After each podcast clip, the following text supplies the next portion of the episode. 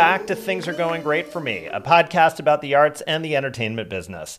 My name is J. Claude Deering. I'm an actor and a comedian. If you're returning to the show, I'm absolutely thrilled. And if you're new here, welcome. Pull up a chair and get comfortable because we want you all to enjoy yourselves. You can follow me, your host, at J. Claude Deering on both Twitter and Instagram, and you can follow our show handle on Instagram at Things Are Going Great for Me. There you'll find our link tree that has links for our Patreon and some cool Things Are Going Great for Me swag including a quietly dignified Things Are Going Great for Me coffee mug.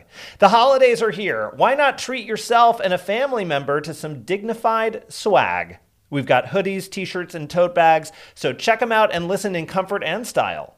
You can find all our products in our link tree on our show Instagram page at Things Are Going Great for Me. On our link tree, you'll also find our Patreon, which features additional interview coverage from our Season 1, Season 2, and Season 3 guests, including our bonus Quarpod series, in which I ask guests about how they adjusted to life in quarantine and how the pandemic is continuing to change life in the entertainment industry.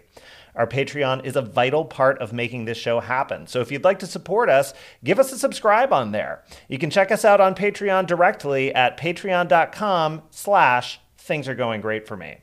And by the way, we're delighted to welcome back our sponsor for this series, Icelandic Glacial the purest tasting water on Earth, sourced from the legendary Ölfus Spring in Iceland, naturally filtered through ancient lava rock, and certified carbon neutral for both product and operation. You are what you drink. Be exceptional. Icelandic glacial natural spring water sourced from Iceland. Available on Amazon and at local retailers near you. If you like any of what you hear today, please do us a big kindness. Subscribe to the show. Leave us a nice comment. Tell your aunt about us. Give us those five stars wherever you're getting your podcast from today. Hey, Apple Podcast peeps. We see you, Spotify folks. Hey, now, Stitcher fam. What's up, you freaky pocket casts cats? Hey, Breaker brethren and sisterin. Salutations, Radio Public people. Hello, you overcast outroverts. Welcome to the party, Google Podcasters. Good day, Good Pods gang. We love you all equally, and we hope you love what you hear, and we want to keep bringing you new episodes of this show. Maybe one day we'll be bought by one of these companies and we'll have to swear allegiance to a single corporation, but for now, we aren't playing any favorites. Except for you, Spreaker. You have a devil may care attitude about phonetics, and let's just say, I'm inveigled. On each episode of this series, you'll hear from huge movie stars, big TV stars, famous podcast hosts, and even some bright, shining Broadway stars, as well as second guest interviews with exciting up and coming actors and comedians and established producers, authors, writers, and directors. We've reached the end of season three, and today is my birthday. I'm 41 today, and I'm feeling pretty good. I had a really solid 40th year. I got to bring back my character, Curtis Hubley, on NCIS for my fourth appearance on the show. I shot multiple spots for a big commercial campaign. I signed with some new agents. I'm feeling pretty lucky. I also managed to get through a birthday celebration and a holiday party without getting stoned or using any kind of nicotine. So that puts me at six months off of marijuana. That would be the same for nicotine, except for the one cigarette I had at this wedding in Ireland. So that puts me at two months with no nicotine. Had to reset the clock on that one. Anyway, I'm grateful to get to reset the clock and try again. I think that's the big takeaway for me today. Each day, I get to reset the clock and try again with an audition, with my relationships, with my health, with my creativity. And meanwhile, we did our biggest season yet of Things Are Going Great for Me. I interviewed 21 people, including our first Tony Award winner. And I even published a bonus episode on acting technique. Check it out. That puts me at a total of 61 interviews for this series, a series I really care about. Like every year, I'm never sure that I'm going to do another season, but I continue to meet interesting people through this podcast, and I'm incredibly grateful for the inspiration I get from working on this project. There continue to be more and more actory podcasts out there, and with the pandemic becoming more of an endemic, people are getting busier again, including me. There are a few other things I'd like to be working on. I've got a couple script ideas I think I'm ready to write. I'd like to be taking care of my body more now that I'm at an age where I'm getting injured after just doing a workout. and I want to be there for my kids more as they start performing in their own shows and playing sports on the weekends. If we do come back, it will almost certainly be in a different format. I might go down to 10 people per season. I might just roll out interviews one at a time if I meet interesting folks and I want to interview them. I'm not sure yet. But I know that I'll be giving it a lot of thought with you, the listeners, in mind, trying to determine a good balance for me while bringing you the conversations that are nutritional for your creative spirit.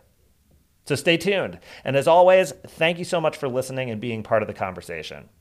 Today's first guest is Beth Riesgraf. Beth is an actress best known for playing Parker, the thief, for all five seasons of the TNT hit drama Leverage.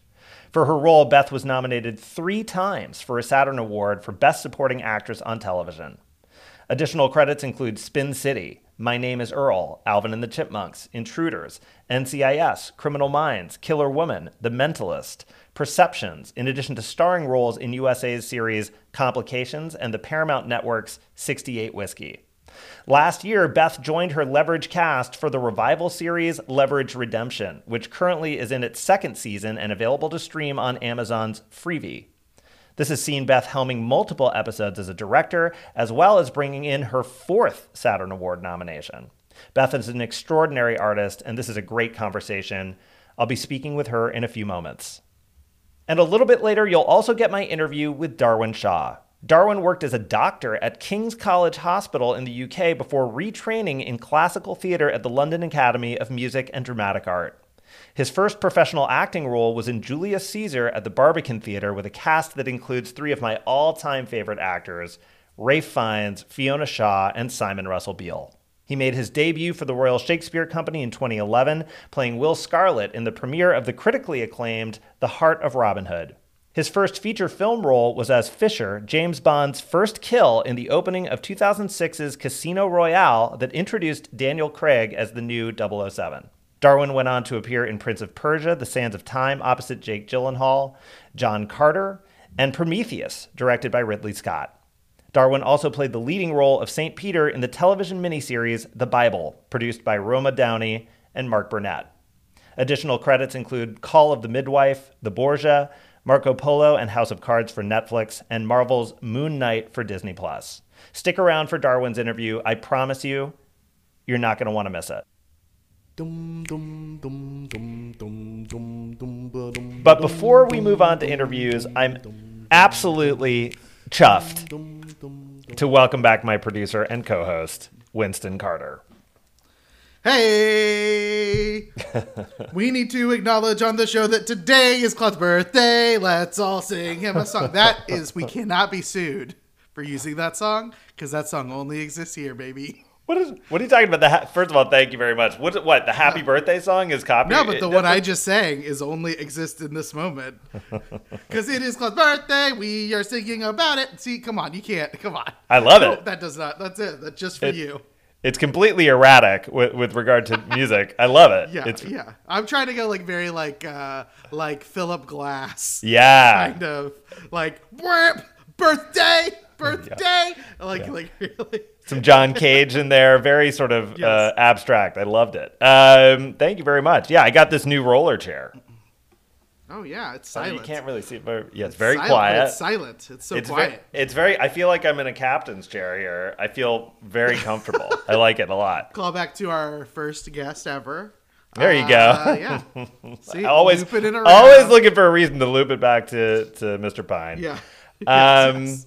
So, so Beth Riesgraf, um, our first guest today, she has this audition story from being from getting her show Leverage, which was her big big break. She's now working on the uh, second. She just finished the second season of the revival series Leverage Redemption, and she talks about this moment when she had the audition, and then she's she's back sitting in her car, and she thinks, "I have to go back up there." and ask them if I can do it again, which is a thing you hear every once in a while. Um, it's a thing I have never done myself. Um, but you know, the, the one thing it's such a it's such a great story because she goes up and of course they say like you're you're good. You're good. Like, Yeah. you know, we, you know, and You then did- she you gets Did it, you did it. but they said to her, like, we saw that you gave a shit. You know, like you really cared about it. And I think people do respond to that. I think in those moments, it just, you better hope that you're being earnest and you know, so long as I mean, I'm thinking if this was me because I know I would fuck this up horribly. I'd go up and be like, "Excuse me," and they'd be in the middle of someone's audition. I'd go mm-hmm. right in and I'd I'd ruin my I have chances. to do this again. They Yeah. they they would be in in my situation. They'd be like, "Well, we were really gonna go with Claude." But after what he just did, uh, he's not Never again. I don't. He's Yeah. he's blackballed in the community. um, there's a there's also like in my mind there's you know there's an element of the person who like this is their move for like auditions they really want they always go back in and they're like Ugh. all right well we have to plan that they're gonna come back in five minutes later and, do, and do- I, honestly, this business is so hard. I think you have to come up with some like some serious cons in order to make Yeah. the thing happen. Like you make a little magic moment. I think that's a great idea. It's like you, you with every casting room, you give them an opportunity to have this magical moment, so that later I- casting on a round table can be like when Claude came in, like he ha- he came back. You know, because casting lo- they Someone want like- they want those great stories for when Yeah. they do their roundtables and stuff about uh, talent that they find. So I don't think that's a terrible idea. You just have to be I real damn good. yeah I set a small fire in the waiting room of every audition I go on that's how I that's how And then you come So back when and, I'm in and you put it out. things go off and I'm like, no, things go off and I'm like, oh no, and I jump to action, I run out, I put the fire out, and then I walk back in and I'm like, all right, can I take another crack at this? And then they're like, yeah. And then, you know, I've saved the day. That's what I do. You do, yeah. You invent a, you, you become a hero. Yeah, I invent a catastrophe. I love it. I've only burned down three buildings doing this. Um, yeah, I think like I, what one thing I do know is that like I've had auditions where it's like I'm sure that they like I because I've made some little we scrutinize any mistake that we might make. So, for example, like I, the last in-person audition that I had right before the pandemic, I remember it was for that show NCIS LA. So I knew some of the producers in the room, and I, I knew the casting pretty well. And um, the scenes were, you know, really good for me the character. But there was a moment in it where I was like, oh shit, I, I was having a good time. And I remember thinking, like, mm-hmm. oh, I'm not going to know the next line. And in my brain, I was just like, look down at the page, dummy. So mm-hmm. I did. I looked down, I grabbed the next line. It sort of broke up the momentum a little bit. And then I finished the scenes, and, you know, mm-hmm. but I was furious at myself for that moment. And I remember going to the elevator and just getting off the lot and just being like, I just wanted to get to my car, get the fuck out of there. And I was so mad at myself. I thought, felt I'd wasted my time and everybody's time. And, and, you know, on the drive to the next thing I had to do, which was like grocery shopping, I remember then just being like, you know what? Actually, it wasn't that bad. Like they were kind of laughing in the room, and sure enough, when I got to, by the time I was bagging groceries, my groceries, uh, I got a uh, an email from my agent that I was pinned for the role. You know, it was between me and So- somebody else. I did not Let me- get it, but I mean, they, then then they started calling me back we in know. a bunch. We know. you dick. but then they, me- that, but then they did. They had me back on the to recur on NCIS this year, a few years Yeah, later after yeah. some more See? auditions. I I have Let to uh, believe that one thing led to another. Let me ask you something. Because here's how. No. and obviously, okay, fair enough. If I can't ask you, all right, fair enough. What's your question? Um, obviously we go on very we've been on very like i have an audition for something and oh my i mean that wasn't like a sketch comedy thing in forever uh but you and you are like going on like real big auditions Uh, like the highest stuff i was ever going Wow. for was like commercials Okay. uh, i always take it as uh, they're gonna make their mind up based on me and yeah they might a there's not a lot of people who look like me so i'm like whatever but second i'm like well they want the thing i'm gonna do or they don't want the thing i'm gonna do so just do the thing and then when you're talking about getting broken up what i always think of when people say that like oh it kills the momentum of the scene i'm like yeah but shooting something takes kills the momentum of a scene so like if you kill your hmm. momentum in the middle of it but then you like What, now wait a like, minute. okay the momentum drop like like the you mean when they call something. cut because they're doing a wide Yeah. shot, then they're going to go back, they're going to do a close up. Yeah, You mean or like, that? something could break, or like a million things could happen Yeah. on set that are Mm-hmm. going to break the momentum of the scene that you're in because it's not theater, right? Well, here's so for me, the, th- the thing is the thing is like when you're in the audition no of course Mm-hmm. you're absolutely right like you're not gonna you don't when you're shooting stuff you don't get to do it like it's a play on stage Yeah. where one thing leads successively to the other in a chronological order usually but um on set they stop and they'll do a wide shot then they'll stop they'll do an over the shoulder then a close up and those sorts of things but the the difference is in the audition room the thing that I think is very important for us to be doing for Mm-hmm. casting and producers and stuff is creating this. We're telling the story in there, and the thing you want to avoid doing at all costs is breaking the spell. So meaning that like Mm, okay. something like for what I did is it happens. It's like a quick Mm-hmm. little moment. They clock it, but you're you're moving you're moving along, and sometimes they'll go like it was cool of them that they stayed in it. That it can be a benefit that even it's just like we were saying before like that might book you the role like if you have like a little mistake but then you keep it going that, Yeah. that they could be like we like their endurance they, they were they took care of us uh, as the Yeah. performer and they kept it going acting is such a especially on film is such a uh, or at this point on on a memory card is such a like start and stop thing that I think like if someone breaks for a second has to check a line and then goes back and is right back in it I'm like oh cool they're actually act like they don't need the idea that they don't need the momentum leading up to that to get right back to that moment I see as like a real skill set yeah personally. Yeah. Like I'm like, oh, that's because there are directors out there who like, I need this half of a line. And when we're done with that half of the line, we're moving on and we'll come back to the other like that happens. Or like a fucking light blows or whatever, and they might be like, I loved where you were, I want you right back there. So if you have that skill set, I think that's super useful. Also personally. like I, I you know i have worked as a reader casting's looking for. I've worked as a reader before uh, for a big ca- casting office, and what was fascinating to me was watching certain people come in. People that I like when you're walking, you're watching like famous people come in to do reads, and I was floored by how unprepared some of these folks were. I remember one person like reading the damn, holding their iPhone next to their face in front of them so that they could read the lines off their phone while they were while they were doing the. I was stunned. but were they good? Were they good while they were doing it? Mm, Some were, some weren't. You know, But I remember also, people. famous, I, I, I've seen people sweat profusely and have to mop their brow in the middle of their Can audition. you say who the most who the most famous person you saw come in? It doesn't have to be related to the story, but can you say who they are? Or are you locked into an NDA? No, I don't want to say. No, I absolutely not. offline, offline. Will you tell me? yeah, I'll tell you after. Yeah, Yes, sure, absolutely. Yes, yeah. and Yeah. then you can check out at everybody is now on fur- and I will everyone is now furious. They're furious with me because I'm not going to give it up. Yeah, Um, follow me, send me a DM, and I will, I will DM you and back Winston will tell you. No, I'm not telling you. Um, all right, folks. Without further ado, here now is a multidisciplinary and talented artist, the wonderful Beth Riesgraf.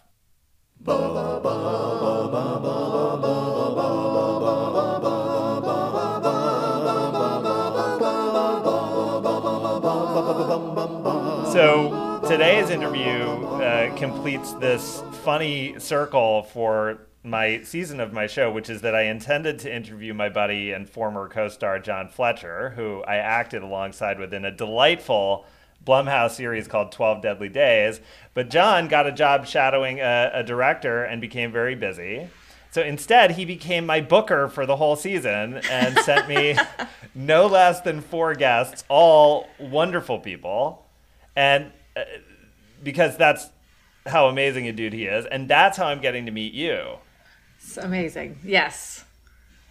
which is John amazing. Fletcher. It is. It's funny. So wait. So he hasn't connected with you yet. You guys are gonna. You guys are gonna do one of these at some point, right?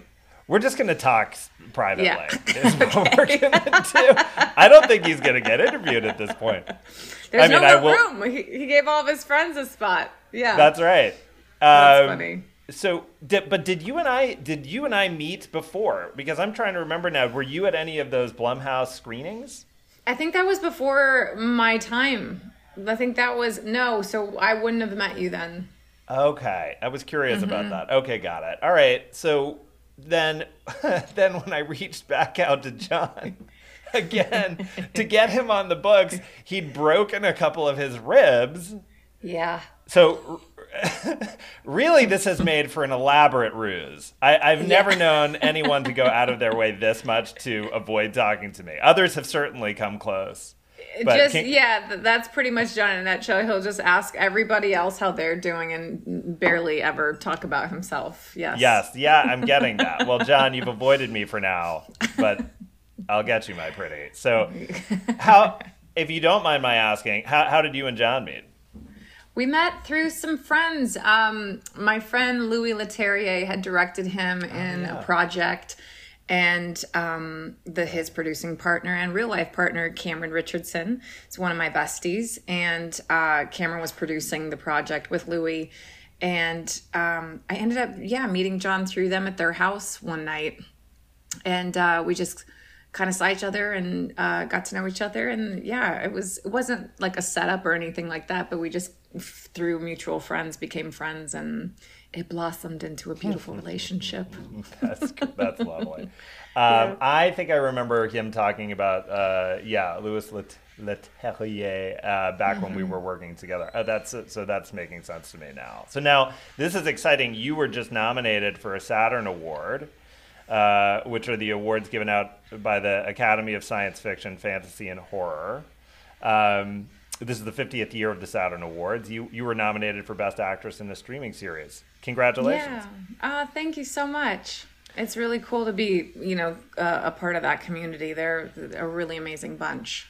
Yeah, absolutely. And uh, you know, you you're up, up against some some other great folks like uh, Britt Lower from Severance and Millie Bobby Brown from Stranger Things, Elizabeth Olsen from yeah. WandaVision, and you, of course, you're nominated for your role as Parker on the streaming series Leverage Redemption. Um, so this is wonderful. And when is the when when's that ceremony? When does it happen? Uh, I don't actually know. Um, not sure. I should know.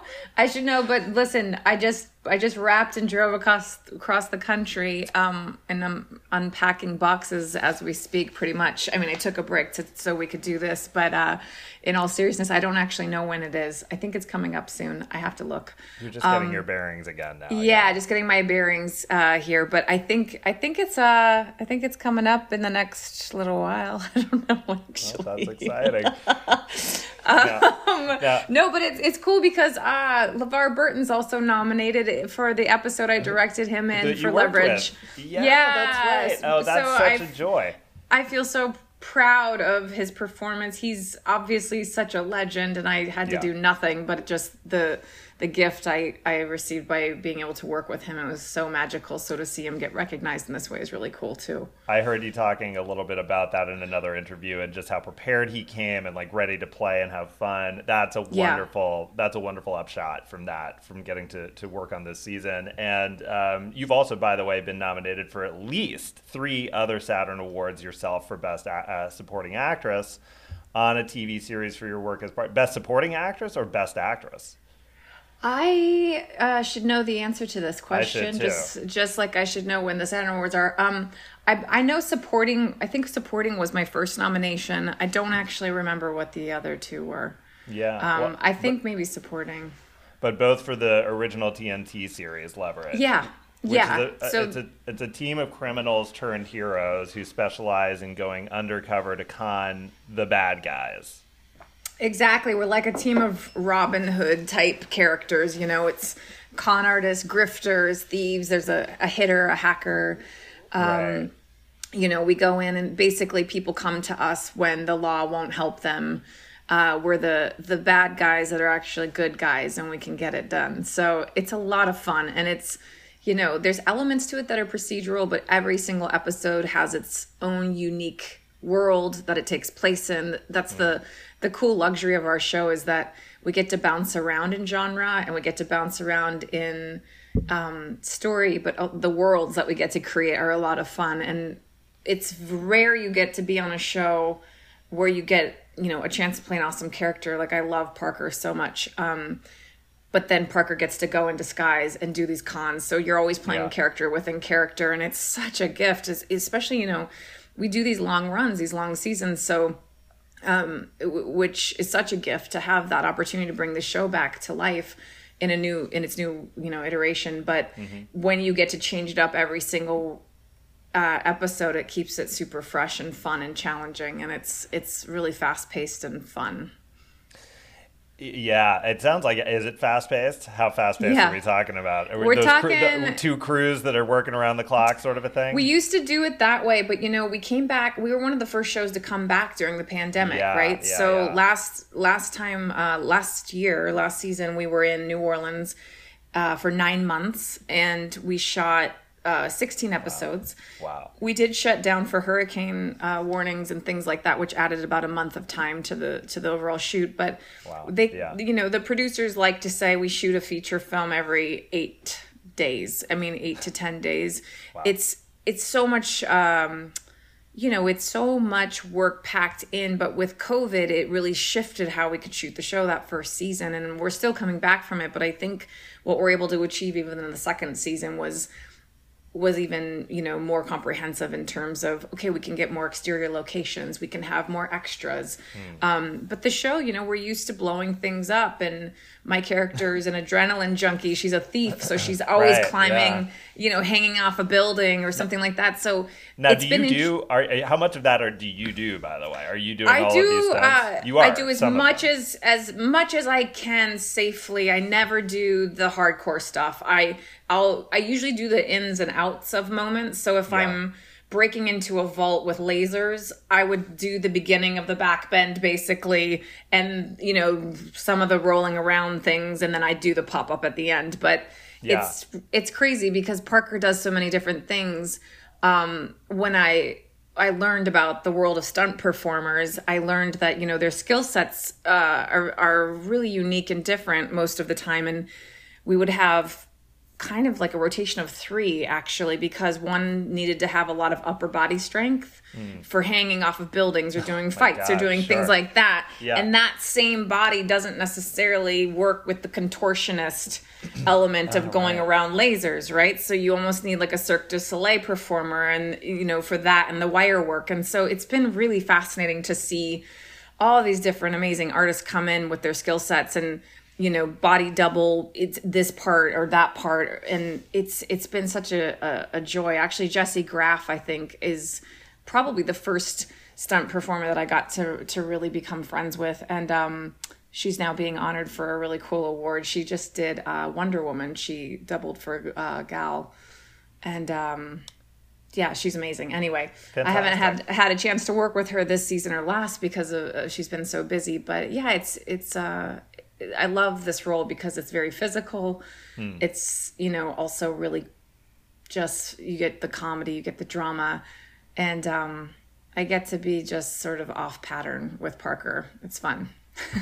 That's great. And so this Yeah. is yeah, this is almost 10 years later that this show has gotten a second life as Leverage Redemption and this is on Amazon's on-demand streaming service IMDb TV which is now rebranded as Freevee. Am I right on that so yes, far? so, it's Amazon Freevee. Yeah. Amazon Freevee and where how does how does one get Mm. Freevee? Do they type in Freevee in their in their browser or is it you you download it as an app, I guess? I guess you can do the app. You can go on Amazon and type in the show, and it kind of it takes you to it. Really, um, you know, if you type in Leverage Redemption, it'll pop up, and you it's pretty straightforward. You can find it, you know, through the Freevee app as well. Yeah. Great. And so Leverage, yes, like we've talked about, it's a bit of a nod to TV shows maybe from before, like The A Team or a film like Ocean's Eleven. There's even the new animated film out that my kids love this movie, The Bad Guys. Like you said, you've got the hacker, the grifter, the tough guy, the thief. Parker is the thief. And she has been mentored to become the world's greatest cat burglar and safe cracker. And she has near superhuman acrobatic and stealth abilities, but virtually no social skills. Is that right? Yeah. Yeah, in this iteration, you know, they we had discussions um the writers and I and the producers and I about you know, we left her in the position to lead the team at the end of the original series. And so coming back, they they wanted um to make a couple of shifts and we talked a lot about the importance of not normalizing Parker to the point where she loses who she is, right? Like uh, she's a damaged person in some ways, but through this friendship she has with her team and through helping others and being of service to others in this way it's really she's grown and learned a lot about herself and she's also you know really uh, blunt and honest and straightforward with people which can be off-putting sometimes and so you know it was like the balance I have no of- idea what that feels like. yeah Uh, Uh, i don't know and yeah. so is she a her- is she a Sagittarius? I don't. Know. No, she's not. But uh, but I- I don't know. Yeah, I don't know, yeah. So yeah. Um, but she's yeah. You know, it was important to keep that aspect and also allow her to grow up. Um, in some ways, you know, mature emotionally a little bit. She's now in a relationship with this character Hardison, uh, who's played by the amazing Aldis Hodge. Yeah, And yeah. you know and he, yes he's phenomenal and so he and i talked a lot about about where the relationship is now and there's a lot of you know look there you go on other shows and there's ways that things naturally progress and the fun that we get with the show is there's a freedom to let it be whatever we want it to be so Yeah. you know their comfort and uh sort of stability comes from their history and all the crazy shit they've been through together um, and these wild circumstances. And he gets her in a way that nobody else does. And I don't think Parker would work if everyone around her in the team was always rolling their eyes or you know but because they fully just accept who she is it allows my performance i think to be off the ground a bit more than others at times right? So it's it's really fun. It's a really cool dynamic and i i'm really really loving you know bringing her back to life and um just getting the opportunity to do something like this. I mean as an actor it's like you really hope that you can connect with a fan base or an audience in such a way Yeah. that it lasts over time, right? Like I want my communication as an actor to help people, inspire them, make them laugh, just make them feel good. You know, right now especially, it's so important to feel good uh, at the end of a stressful day. And so, you know, that I've really realized that that that's so fulfilling and it's a very small small thing I can do uh, with with with being an actor, you know. But it, um, everybody always says, "Well, we're not curing cancer. We're not, you know, brain surgeons. We're not helping on that level."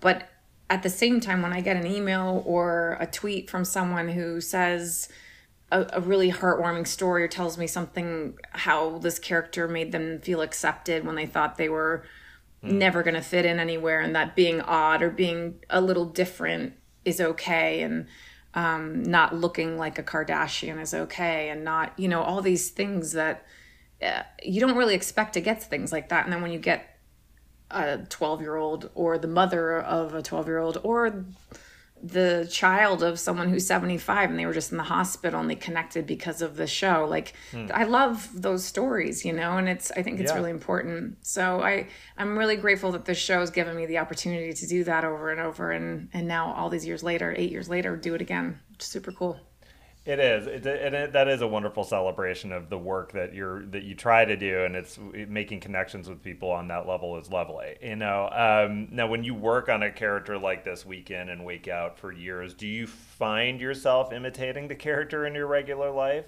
Is there a confidence or maybe even a woundedness that the character carries that you start to incorporate into your story? i think you know Or are the- you are you good at keeping those two lives separate? I'm pretty good at keeping it separate. You know, I think becoming a parent at 20, I had my son when I was 25, and um, he was only three years old when I got the pilot. Wow. And so, Wow. being a single mom, you know, it's like you really need to be able to turn it on and turn it off.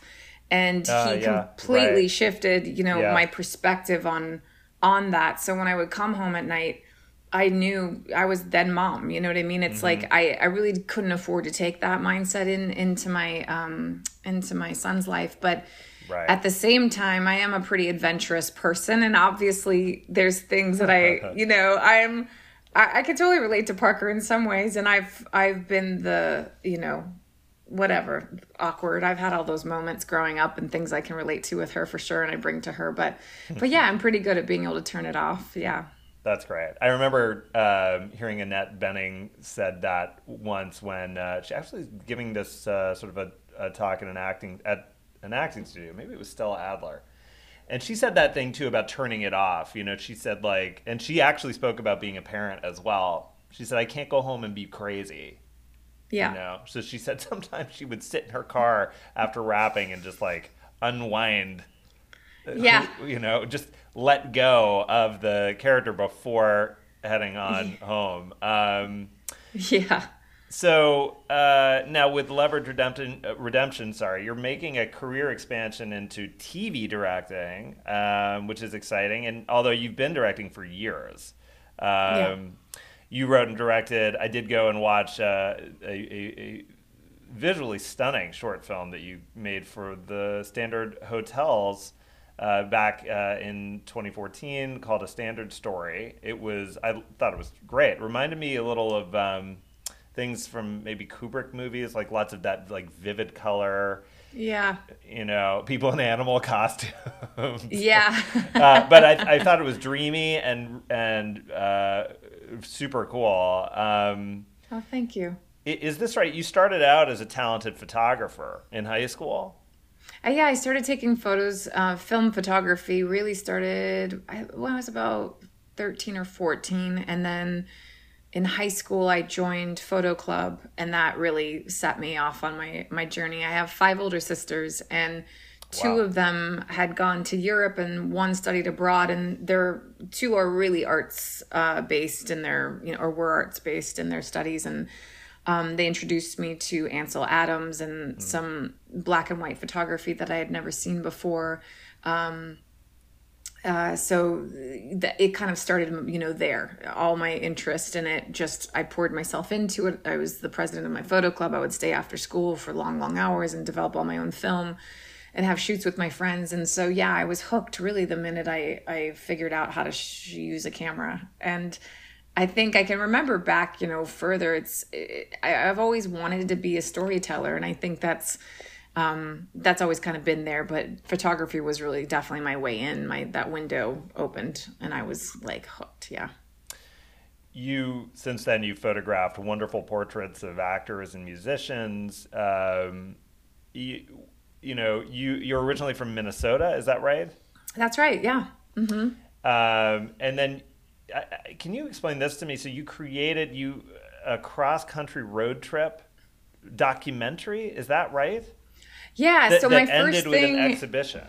Yeah, so the the standard story, a standard story was the first film that I had been commissioned to do, um, and it was in conjunction with this this company called WeSC, and it's it meant we are the superlative conspiracy. It was a Swedish uh, kind of like street apparel line, and uh, they would bring in all these artists like pro wrestlers, uh, pro skateboarders, uh, painters, graffiti artists, DJs, and we were called activists, the WSC activists. And so what that meant was essentially they would put us together, dress us in their clothes, do crazy photo shoots, and then we would tour our photos. And so I had, you know, the opportunity to tour um, my photography all over the world at that time with all these other artists. We'd do these cool group shows. And so the standard hotels actually approached them with this concept and they wanted to have five different artists uh, do films in their different locations. And I was assigned the downtown LA location. And it was really meant to showcase this line of passport holders and wallets that they had made for each location. Mine were red. The one in Hollywood right. was like all the products were blue, right? And so um it, it was interesting because I said, okay, I want to do this, but and I'll get back to like your original question, but the I said, yeah, I'll do it if I can make a short film. Oh, I don't really want to make a commercial for your wallets, but I'll do something or for your hotel. But if you give me some creative freedom, and they were like, yes. So everybody mm-hmm. in that is a WSC activist. Everybody who was in my short. So I used Yeah. all these awesome people. Yes, and then did, I, yeah. you know, I glued the feathers on the costumes myself. I was actually filming in Oregon on Leverage at the time. So I would fly down and location scout and do all the things and then fly back up and I worked on it and prepped it and shot it. But that's who, who- all those people that are in there are that. And then I got Aldis and his brother Edwin Hodge to be the two guys on the roof with me. And Peter Stormare is Yeah, in it. right, and right. he's he was a wee activist at the same time. And then He he, he ended up working. Yeah, he's amazing. He ended up doing an episode of Leverage, totally unrelated. I'm sure he did. Really, Yeah, he's really funny. Yeah. But anyway, the WSC connection came about because I had done a road trip across country, across the country with my friends Alex Prager and Mercedes Helnwein, um, both really incredible artists. And at the time, I was pregnant. And we decided to go across and make various stops along the way. I think we had a White Stripes concert. We were like, okay, that's one anchor in Texas. I had a wedding in Minnesota, Cool. and Alex had some relatives um, that we went and stayed with. But I shot the whole thing and documented it on Super 8 uh, film. And then I did all the sound recording myself with a big pregnant belly.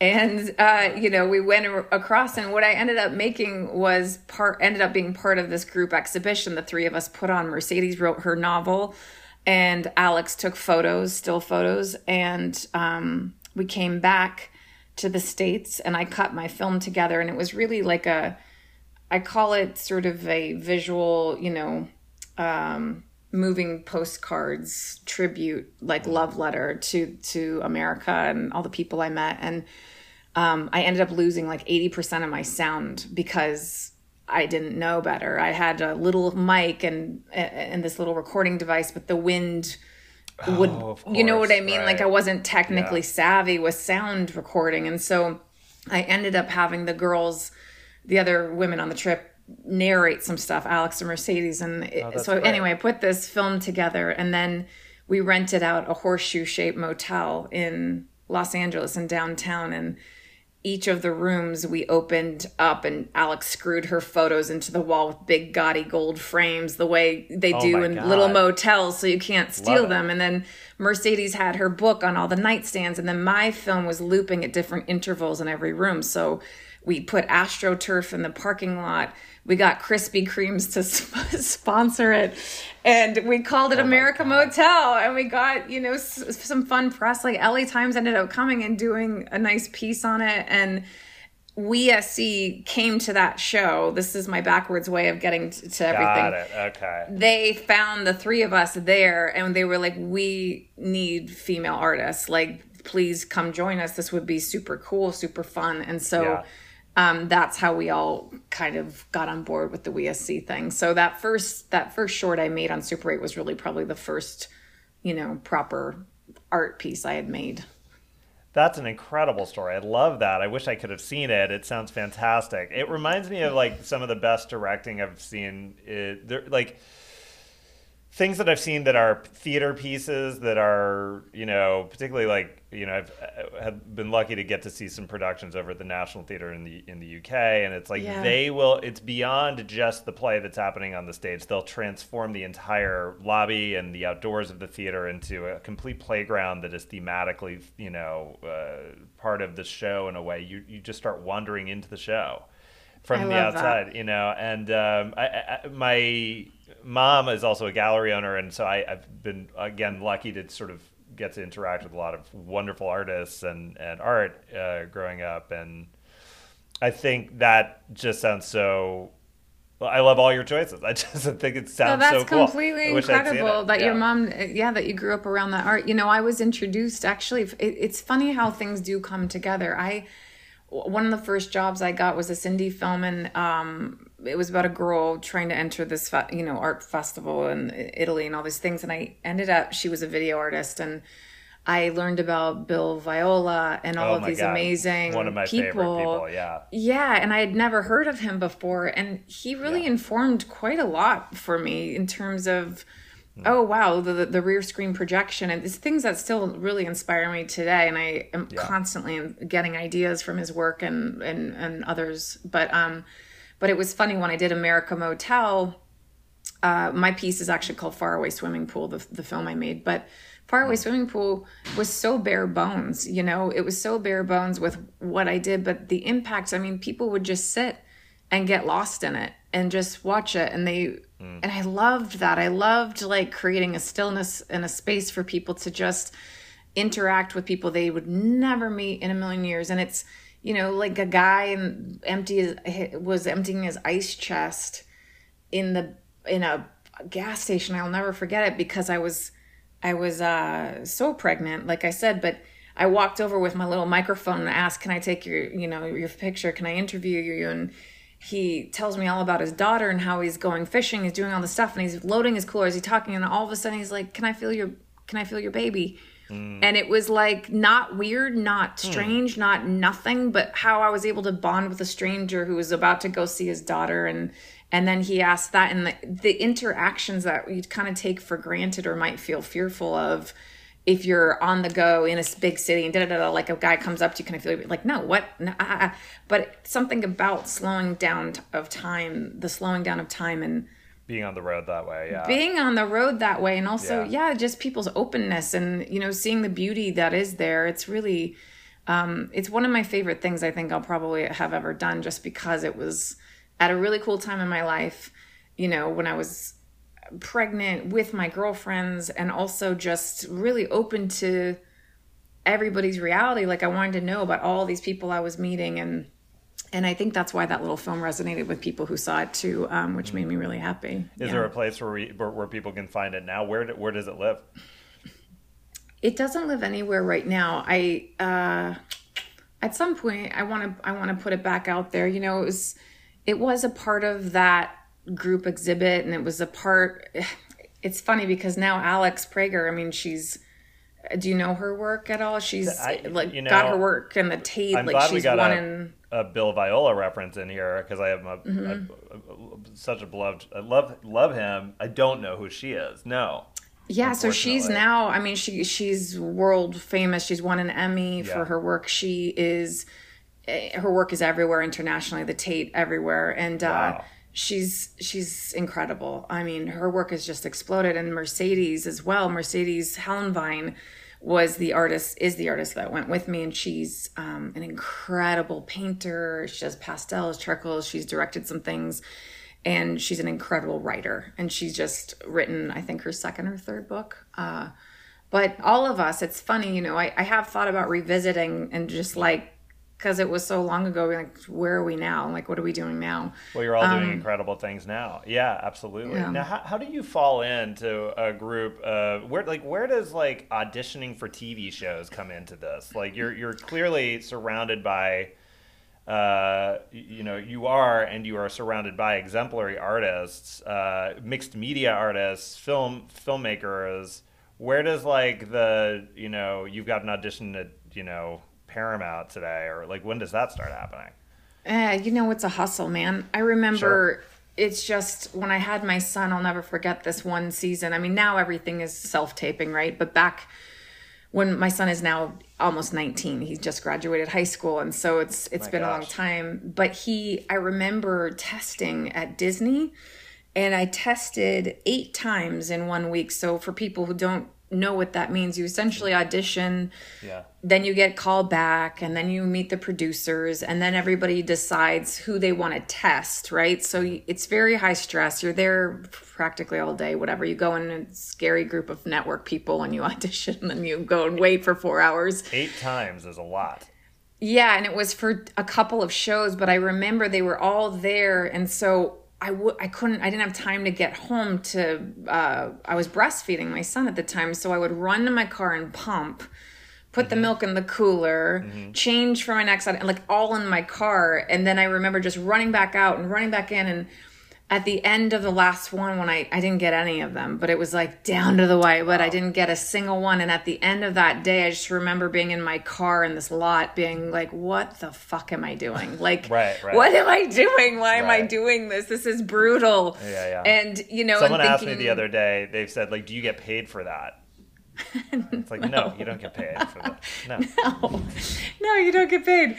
You don't get paid to spend you know uh, a day driving to Santa Monica and uh-huh. coming back, but uh, for an audition. But you just you make it you just make it happen. You know, I had a lot of support um, from friends and family and things like that too. But it's uh it's a tough it's a tough thing but you just hustle right this isn't yeah, yeah. somebody asked me the other day how you know how to get into directing they're interested in it and hmm. any any tips and things and i honestly was just like i wish i had an answer that was like here's the path do these eight steps and then it gets you this but truly i was like it's hard work honestly mm-hmm. mm-hmm. set your goal set your sights on what you want and don't stop until you get there that has been my successful action, right? Like you roll up your sleeves, you stay up mm-hmm. late, you don't go out when you have work the next day. You you're the one that's, you know, I was I had a kid before most of my friends did, and so Yeah. e- but even before that, I remember, you know, people going out in LA and there's parties and clubs and this, and I would stay in on nights when I knew I had a big day. And, Sure. you know, you just, you know, that it's what you do. So I think it was just really like the arts, the artistic path. I think it's like, it's funny because I think had someone seen my show and been like, we want to commission you for more of these installation pieces, I would have jumped at that opportunity. But that wasn't happening, right? But what was happening were auditions and things. And I started making a living doing that. And it just, I got traction with it. And I thought, okay, well, I'm going to continue with my photography as long as I can and then um, see what evolves. But I have so much in me that I still want to do that isn't necessarily in the TV film world, but I'm also really right now loving, you know, I'm loving directing, I'm loving um the path that I'm on right now, but there's always more I want to do and I I'm very hungry in that way. Like I'll I'll keep thinking of things I want to do or plan another installation and you know, I might have to wait a minute until I'm not uh working 9 months or whatever so I can properly plan it, but but yeah, it's it's cool. It's it's funny how life happens, you know. I think at one point I, I thought for sure I was going to be a photographer and that is my end game and then you know you evolve and you grow and everybody you meet opens some new idea or or door into a different way of seeing something and I I think I love that about what we do. What was the first uh, acting class you took? Like, when did that happen? I remember doing, you know, I think I did like a commercial workshop and then uh I took a class with one of my favorite people on the planet, Laura Gardner at the Howard Fine Oh, yeah. Institute. Okay. Uh, right. her Howard Fine acting studio. I don't know what the official name is, but it was Howard Fine. He was the big name.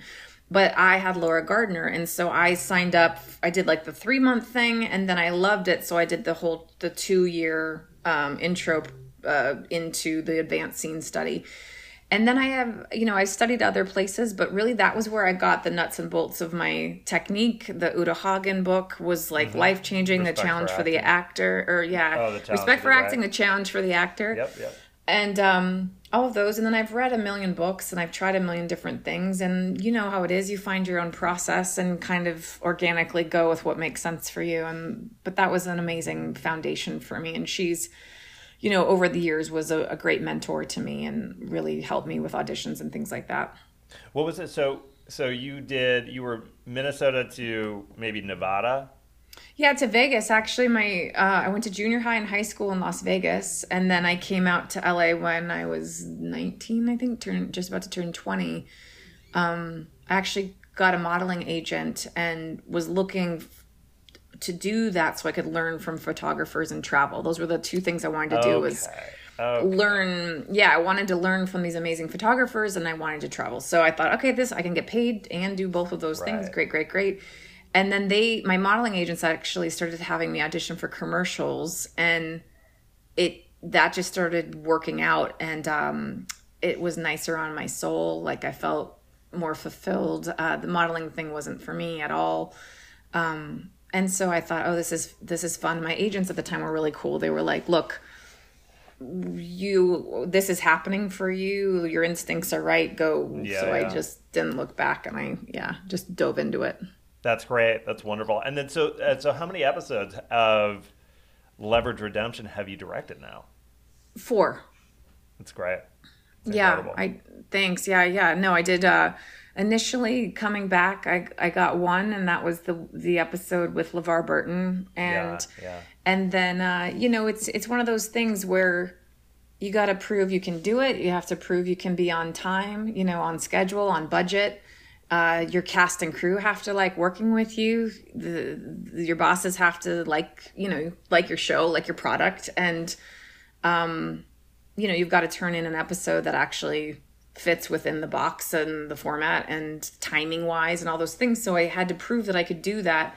And my boss dean devlin you know the, he's the studio behind leverage and then amazon is the one right putting it out. And uh, yeah. yeah and dean was like look i've seen you shadow and hustle for fifth whatever many years it was right? Like 10 years or something? Uh, no longer fif- 15 years maybe. Yeah, yeah. um, and he's like, I know you're ready now. So Yeah. we want to give you a shot at this, which was super, really cool. And also, I was, I always had my camera around my neck on set, even that first season, and it, because I loved it. I loved documenting everybody, and I would always make a slideshow and whatever. But it's just so, so, so in me. And then I would say, "Can I?" Go on that location scout? Can I sit in on that production meeting? Uh, wardrobe, what do you do? Like, how do you pull your inspiration? Like, I've always been super curious. And I, I did have a production company. I started a production company when I was 26, 25, I can't remember now. But um, I got some experience there with pilots and sold a couple shows and made a pilot for MTV. Oh, I didn't know And- that. Oh, that's cool. Yeah and uh and then that stopped when i when i had my son and acting started to take off my trajectory changed Right. and um but you know i i've always been interested in doing things and i've been a part of indie filmmaking with friends and in my own stuff for a really long time and the importance of um you know making the breakfast burritos for the crew and then also doing hair and makeup and gluing feathers Making it's all the breakfast burritos, making them. You are making no, them. in a- I no. I wasn't making. No, No. that was definitely not in the cards of the on the shoot I'm thinking of. I had to go pick those up, uh, but there was there was no Postmates yet. That would be an incredible story. This director actually makes the breakfast burritos. Yeah. How much of the um how much of the I wanted to ask you how much of the crew on Leverage Redemption is the crew from the original TNT series? It's been, you know, a period of time here. Any of the old older crew on this one? yeah, absolutely. Same uh, 'Cause that makes costume designer. difference. Yeah, for sure. In the wardrobe department, we have um, our on-set dresser, uh, Kara, and Nadine Haders is still she. She's done. We did a hundred and something episodes now of the show, and Yeah, yeah. she was like, she didn't do the pilot, but she's done every other episode. And then Gary Camp, our Steadicam operator, and Dave Connell, our DP, have been there the whole time, and uh, obviously our executive producers are still, you know, they're all the same, and um, Yeah. I might be forgetting. I don't know if I'm forgetting anyone. I have foggy moving brain right now, but uh, but a good good handful of the crew are still there. Yeah. That's great. And Mm-hmm. uh, so when does this latest season debut? Has it started already? Not yet. No. I don't know because you know I only finished on the twentieth. What is Yeah. what day is it? I, like ten days ago we wrapped. So I think they're you know we're gonna turn in all the episodes and then I think November they're gonna start season two. I'm not totally sure, but I haven't gotten the official date. Okay. All right. I'm cool. So guessing now- November. Yeah. Now you've done over, you know, many now over a hundred episodes of TV in your acting career, um, including arcs on shows like Criminal Minds. You also played Billy's mother on Stranger Things. Very, Yeah. yeah. very well known for that. And so, what is the what's the audition process for you these days? Like, what? How much stuff do you get offered versus how much stuff are they like? They would like to see a tape. Yeah. They'd mostly. like to see if you can act. For Yeah, it's it mostly at a certain always like ridiculous? It does, but you know that's the thing. It's it's it, it's almost always a self tape right now. You know, Yeah, like right. as you know, we're not really going in the rooms anymore. It's all via Zoom or you you submit your self tape. It's pretty much my life, man. Like I don't. I, you know, one day I hope to be so fancy that someone's like, "Hey, we just want to offer you this job." Right, No, right. the we know your work, we know what you can do. But so far, so I, I'll be straight up with you. That doesn't happen to me very often. I pretty much I hustle. You know, I Yeah. still audition for everything. Yeah, Right. Yeah. Wouldn't it just be nice if people would just be a little bit like, here's over a hundred episodes of television that I've been Yeah. nominated for these awards. Um, anyway. Um, but could so you could you read these two lines, which just just lines? Yeah. happened the other day? I We'd got just love to see two it. lines. Well, Yeah, we live in a lines. world. We live in a world where I think, uh, on our side of things, where it's kind of like, you know, you're such a pro and you don't mind and blah blah blah. And there, you know, I do remember hearing a quote from, uh, I think it was Tom Hanks, who's they somebody said to him like, "Are you you you're not gonna have to audition anymore."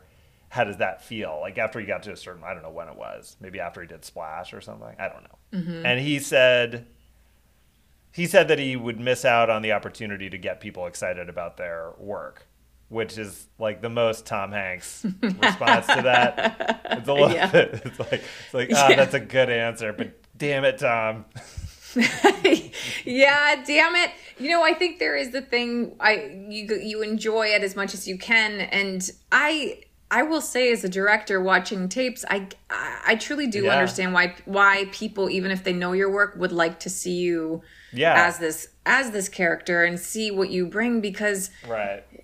I gotta say, you know, I get it. I do. I do actually really get it. Even if you know someone's work, well, how do they bring this character to life in a different way? And yeah, everybody looks different than that other job they did. And there's something about really getting the essence of someone from an audition and even a slate. I used to hate doing slates and think. Oh, what is your trick for doing them? Because I am. I don't. I tried. I, I just try not to be robotic. Yeah, I don't have a trick at I all. I just does anyone do my... finger guns out there? Like, hey, I've had some really fun. I've seen some really amazing ones. Um, I think it's really just fun to sh- to say hi because we can't go in the room anymore. It's the one second they get to kind of see a little window into who you are. Yeah, and I never really saw it like that until I started watching auditioning tapes for the show and thinking, oh, wow, like I get, and you do kind of get an essence there of, or an idea of their essence in how they, this is going to sound whatever, but I, I feel I am very perceptive and how someone will take a note or if mm. there's a lot of ego there or mm, yeah. you can kind of sense it actually. Um, it's right. not, you know, I always base it off of the work obviously and, and the person fits and they're just that person to you. Suddenly it clicks, right? So I get it. But, um, but yeah, the slate, I just am myself. That's very interesting. I think it's important, you know, to uh, to repeat is that it's there are so many people who are going to do great work. Um, there are too many good actors. That's the thing. So, it, so yeah. much of it has got to come down to: Do I want to spend time with that person for 14 hours a day? You know. Uh, there, that's definitely an element of it, I think. But you know, I will say, then again, there's a lot of people who are difficult to work with and are working like crazy, and it's maybe mm. because they're so dynamic and they bring life to this character in a way that someone else didn't mm. for that director, for that producer, in their opinion, right? Right. It's it's it's definitely a healthy way I think to look at the for myself because you get told, let's say it's that was such a great tape. Oh, they loved your tape. They just went in another direction. Like how many times have we heard that, mm-hmm. right? Like right. a million times. And you know, having a ton of actor friends and having my communities around different states when I've moved around and hearing you know the local performers talk about their experience with all these productions rolling through and the, yes, they're working a lot, but they're never given that multiple episode job. It's just that one offer, it's this one. Mm. And you mm. get all of these different perspectives that people have. And it's like, at the end of the day, I think you can't sit in that, right? You can't sit in that no, because otherwise that just builds. It's like clay on top of clay on top of clay. And there's a heaviness that comes with that. Ooh. And I think being able to who said this? So many people said it, but uh, I wanted to say Tom Hanks. It's not Tom Hanks. Somebody said they look at maybe it was Denzel Washington or someone I can't remember, but he was like, I look at every time I got to do my job today. That's I right. got to go in and play. It's easier said than done. You know, when you get so many no's in a row, it can be really taxing. But I think that was the key for me was like, oh, I have to let this roll off because I have a new character to create Tamar who does, mm-hmm. didn't just get 10 no's or whatever. And I think that's always been what I've tried to keep with me is that levity and that lightness and that's that playfulness when it comes to that next, uh, I'm going off on a tangent. Sorry. On that next um, no, audition. Tangent. Yeah. But yeah, you know, it's a, it's a nice reminder for yourself that, you know, find that space that's safe for you before you do an audition and then play. There's no rules in that space. Right. Yeah. And I think you know, it's like the. It's also the you, the opportunity to read is really for I, I, would imagine for for you when you're sitting on the other side, it's like, it, or all the folks who sit on the other side, it's like we have this thing on the we have this thing on the page character. And uh, you know it, it, it, this character doesn't exist until an actor does it. And an actor some we're going to see a bunch of people come in and we're going to see a bunch of different characters that that are you know have some of the DNA of what's on the page, but it's like they're all the anything written on the page. I think it was uh, in this book called Backwards and Forwards. The, uh, it's a technical manual for reading plays, which is about the, the idea that or talks about like all characters are skeletons, mm-hmm. essentially. So your interpretation should be your own. And you know, I think. W- do you notice when like an actor comes in and does something that and, and the reaction is kind of like, oh well, that's not what we had, but we want that. That's what we want. Now we now we know who this character is because of something this actor does. Meaning they've inspired this. Per- yes, it's like an inspired version of something you didn't even see it coming. Yeah, hundred percent. I think you know there's eh, so many. For example, in the last episode I directed, probably you know nine women i could have hired based on their tapes. They were phenomenal. Mm. yeah. and then the guys it was i had to pair up uh, two cops right? Two buddy cops. And there had to be a very specific synergy between these two people. And that informs who you cast. You know what i mean? Like it's crazy because my heart my actor heart is like oh because yeah. you know all these people deserve this role. They're all so incredible but they're all completely different. And there was one one actor that came in, uh, that sent a tape in, and who was so phenomenal. He didn't. He wasn't the character that the you know the writer had written, and maybe who everyone thought the typical person should be. I fucking loved him, and I was like, right. I want to hire this guy, and then I was like, but it's not the right fit for this show in this moment and I knew it and I knew that it was the it's because I thought he was brilliant as an actor and I'm like okay but keep him in mind for the next thing you know what I mean and it's right, it's heartbreaking right. it's hard but that's the shit that happens you're like well you know you hear all these weird reasons why you don't get jobs and sometimes they make you want to scream and cry and you know, you're like, why? What? But that shouldn't matter. But then when you see behind the curtain and the amount of decisions that are going into this, and even down to the crap that just it's infuriating. But with the pacing of TV, it's like sometimes budget wise, suddenly something happens and you can't bring in any, anyone in from out of state, and you had a choice that was, you know, from California. And we're shooting in New Orleans, so right. um, you know, things like that shift or change all the time. But uh, but yeah, it's it's a it's an eye opening experience to be on the other side of it, and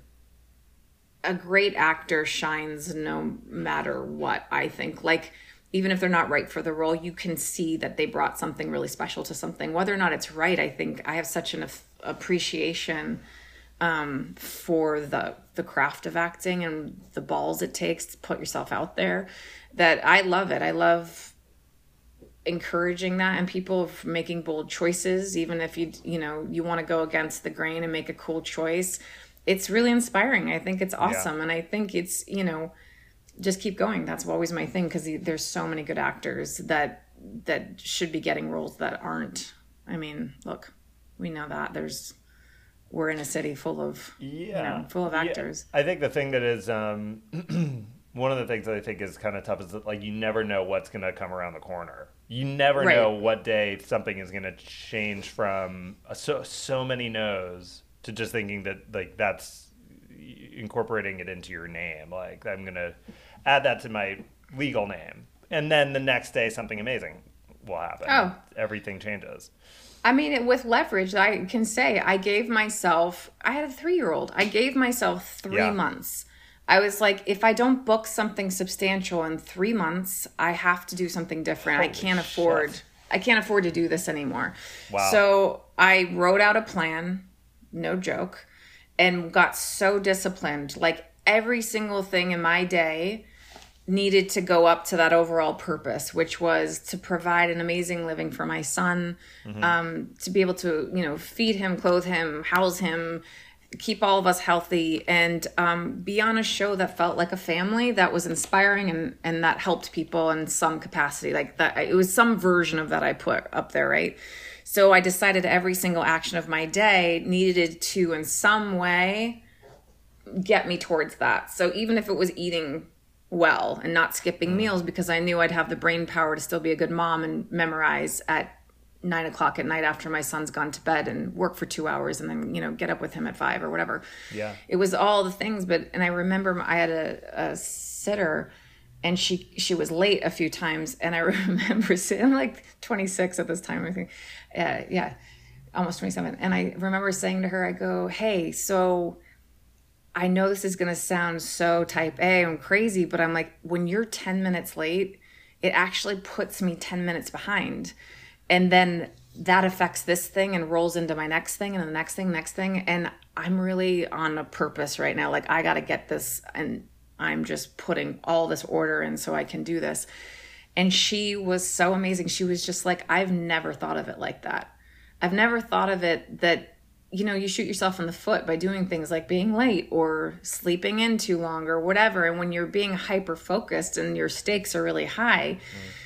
I was like okay this is what i have to do and somehow i i don't it worked because I, it, the universe somehow something opened and i ended up getting the audition for leverage and i went up and did it and uh you know i got a call back and then at the call back i remember leaving and I, I, didn't feel like I totally nailed it. And I was like, hmm. fuck. I was like, fuck this. I'm going back up. I'm gonna do the crazy thing. Oh no shit. Yeah, I sat in my car and I was like, no, your three months are almost up. You actually can't afford to not give it your everything. So I go back up. I ask the casting assistant, can I talk to the producer? Well, he's got three more people to see, so you'll have to wait for the rest of the sessions. So I call my I gotta wait, blah he comes out and it was uh, John Rogers, the the creator of the show. He comes out, he's like, "Oh, hey," and I go, "Yeah." Uh, so listen, I feel like I didn't really do the thing. You know, I wanted to do this other thing, and I I would like another shot to please just show you this. I really prepared. Da da da da. And he was like, "Whoa, kid, like calm down." and he was like I think I even like may have grabbed his shoulders or something. I was like, "You gotta hear me!" And you know, I was so excited, but also so determined. And he was like, "You're good. You don't got to do it again. Oh, Trust oh, no me kidding. when I say you did good." Yeah. And I was like, "Okay, all right," you know. And I we laughed about it from that point on. When I ended up getting the role, they were like we thought you were a little crazy doing that. but yeah, at the right. same time, I saw we saw how much you gave a shit, and it was just really funny in hindsight. But you know, look, it was uh, it was now or never time for me before the show came into my life. So I, you know, I gave it my all. Could say that. That's a great story. I love that. I love the neuroses of it. I need to go back because you know I don't oh. think that I've done that ever but I've had moments of like, I'm sure I've had a moment of like leaving something and having to come back and be like, I'm so sorry that I left my. oh, there's my phone. Or, sorry, you know. I left my bag. Um, I've definitely seen, you know, people in their cars after auditions doing the lines and you're like, oh, oh, oh after going back, oh, yeah, going sure. back over well, it. Where that's an interesting one. That's one that we don't we don't deal with that quite as much now that we're not going in, unless we're doing a mm-hmm. Zoom callback, I suppose. But yeah, now it's the I think the thing that I find is hard is like now we see everything we're doing, which is great, and also uh, can be um, confounding because then you're left with these versions of what you're doing and you're like well i like them all or you know so it's like what or god there's some I, there's a moment in this one that's like one of the greatest things i've ever done but then i like i barely didn't hit the t on that word and that and so then but is, does that ruin the whole thing and it's so hard to know and i, I the thing i'm trying to uh, focus on the most now is like how did it make me feel that's it yeah, like i don't care awesome. if i stumble on the thing on a word yep. a little bit yep. it's just like does it make am i feeling a lot? Is what i'm trying to focus on because it's hard. That's the new thing. It's like which take do I, do mm-hmm. i send right? Yeah i've been there too. I totally get that. I i like what you're saying about how it makes you feel you know if you're really connected to it and you feel you've transcended this moment in some way. I mean that's that is amazing and that's absolutely valid and trusting that feeling i think is so important because only you know you know what I mean? You know when you feel connected and when you're truly being another person. Hmm. You feel it because time kind of goes away, right? Like you you get in that zone, that wavelength and it's those are the moments that you can spot, I think, and say, okay, that said, we get auditions so last minute sometimes you just have to a wing and a prayer and try to get get it memorized and get it get her done you know sure. but i love what you said because it is about your own experience with that you're creating art you know every time right. you do it even though it feels tough and you you're sweating trying to set up the fucking tri- tripod in the background and then your child's being noisy and then ah, I gotta stop and start over or the siren comes and ruins it um you know whatever it is but it's it, it's important not to forget that thing that you just said because that is why we do it right it's why or why I love to do it I should say is it's creating on on a level where time and space kind of go away and Mm. slipping into being another person is it's thrilling right? So um i i feel what you're saying on that and i think i also try to connect like you said if you screw up a word i don't really give a shit about that um because i'll get it on the day and people know that you know the director knows you got you can get off book or whatever. It's it's really do you stay in as the person when you when you screw up? You know that's that's that's fun. That's cool. Yeah. Well, that's Yeah. another thing about people too. It's like we don't talk. So we flub when we talk. yeah It's not like it's not like Yeah. we speak in perfect sentences all the time. We always we make mistakes, and you know it looks like life. I guess. Yeah. I mean, if it's Mamet or somebody, like you know, whatever it Right. needs to be word perfect, obviously. But it, for the most part, when you're when you're in there, things like that, I don't ever. I try not to give myself a hard time about that stuff. So now you and you and John are collaborating on a few projects. I should probably I want to give him some, send him some mana or am I using Yeah. correctly? Um, Yes. But send him some good vibes. So what are the? Can you talk about? So you have. I mean, you've done a number of things together recently. You've done some short films. You have a feature film, correct? Mm-hmm. Called uh, "The Slog After the Bow." Yes, that we have not shot that yet, but Oh, okay. is something that John wrote and created, and I became really obsessed with it when I read it when we first met, and that's something that I, I want to make as soon as possible. Um, and it's incredible. John's a phenomenal writer. Um, he's got so many projects right now. Um, Yeah. out and about, which is really exciting. But the one we shot actually a, a short version of one of his projects, and I'm in we're in post on it right now. I'm gonna say we'd be we'll be done with it by October, um, doing some visual effects and things like that. But we fully did it ourselves. We got friends, we got you know paid people what we could pay, and um, true indie film, you know spirit. We made that happen, and so I even got my DP and some folks from my show to help us out and and we made that happen so the idea with it is to essentially sh- you know show people like here's a great taste of what this project is and what it can be and uh, it's a lot of fun working and collaborating with with john because we know each other really well and have complete trust with one another. And so you know it's a total test. I always was looking at these people like um the duffer brothers or uh you know who like how do they the Coen brothers or whoever a lot of brothers. But you know what i'm saying? Like these creative partnerships because it's not easy you know? It's not easy if one person has an idea and the other Sharing the, the Yeah. creative idea. Sure. it can be you know really uh, complicated and so the we did this with lots of really amazing people this project it is what it is is what it's called and uh right. and Yes, I read it- the. I like the log line on this a lot. It follows, if I get this correctly, it follows John's character uh, Kevin Best, who, after returning to regular life, after a stint on a reality series, he finds out that everybody hates him yeah and wants to kill him. No.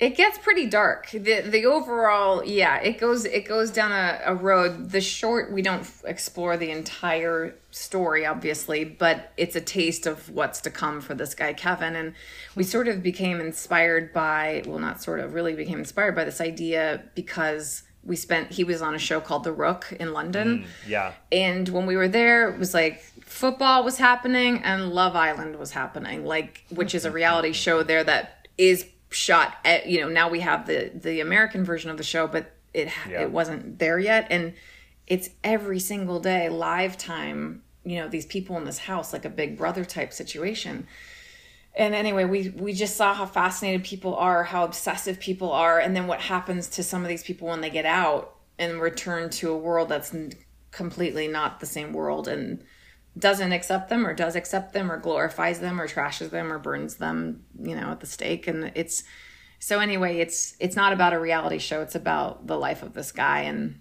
um you know the different standards of outrage in the world. Uh, I like I like the premise. It reminds me Yeah. a little bit of like what would like what happens in the Truman Show like after he finally like we don't get to see like when he integrates. You know. yes, That's a exactly. Yeah, I like it. So and um, uh, so uh, you're do you get a break now? I mean, Yes. you're moving back into LA. You said Uh, you you do, how much time do you spend in LA anymore? I mean, normally i mean look usually on my hiatus i yeah i come back home and um my son like i said is done with high school now and so get to have some much needed quality time with him and john and i are going to go on a little vacation and celebrate some friends birthdays and you know just have a minute to touch down because burnout is a real thing Sure. obviously and um, you know it was a long season and i think i'm i'm due for a little r&r so i'm gonna have that that's that's how I wanted to meet you. Just when you're completely burned out. Um, no where you'll you tell the, I'm you'll saying. tell the truth about everything right now.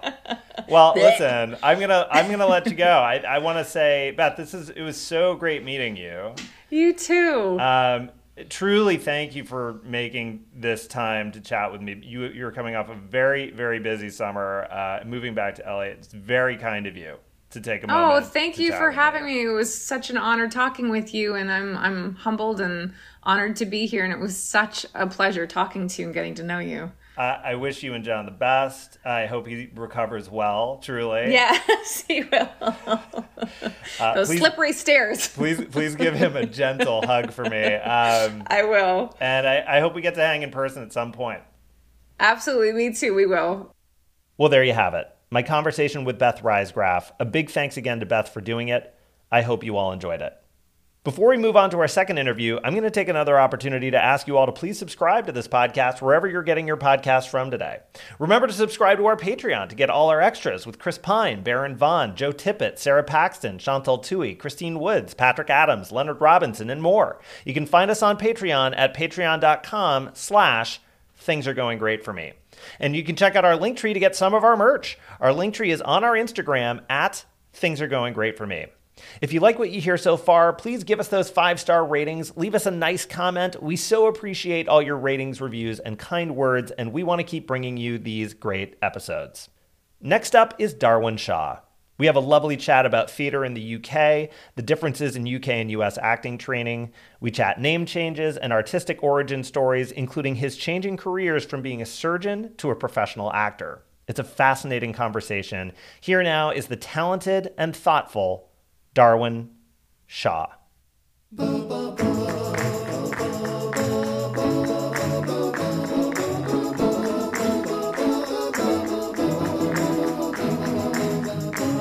Um, so this is this is really cool. I, I reached out to interview a mutual friend of ours, uh, John Fletcher, and he had to reschedule. And in lieu of his uh, interview, we uh, he put the two of us in touch.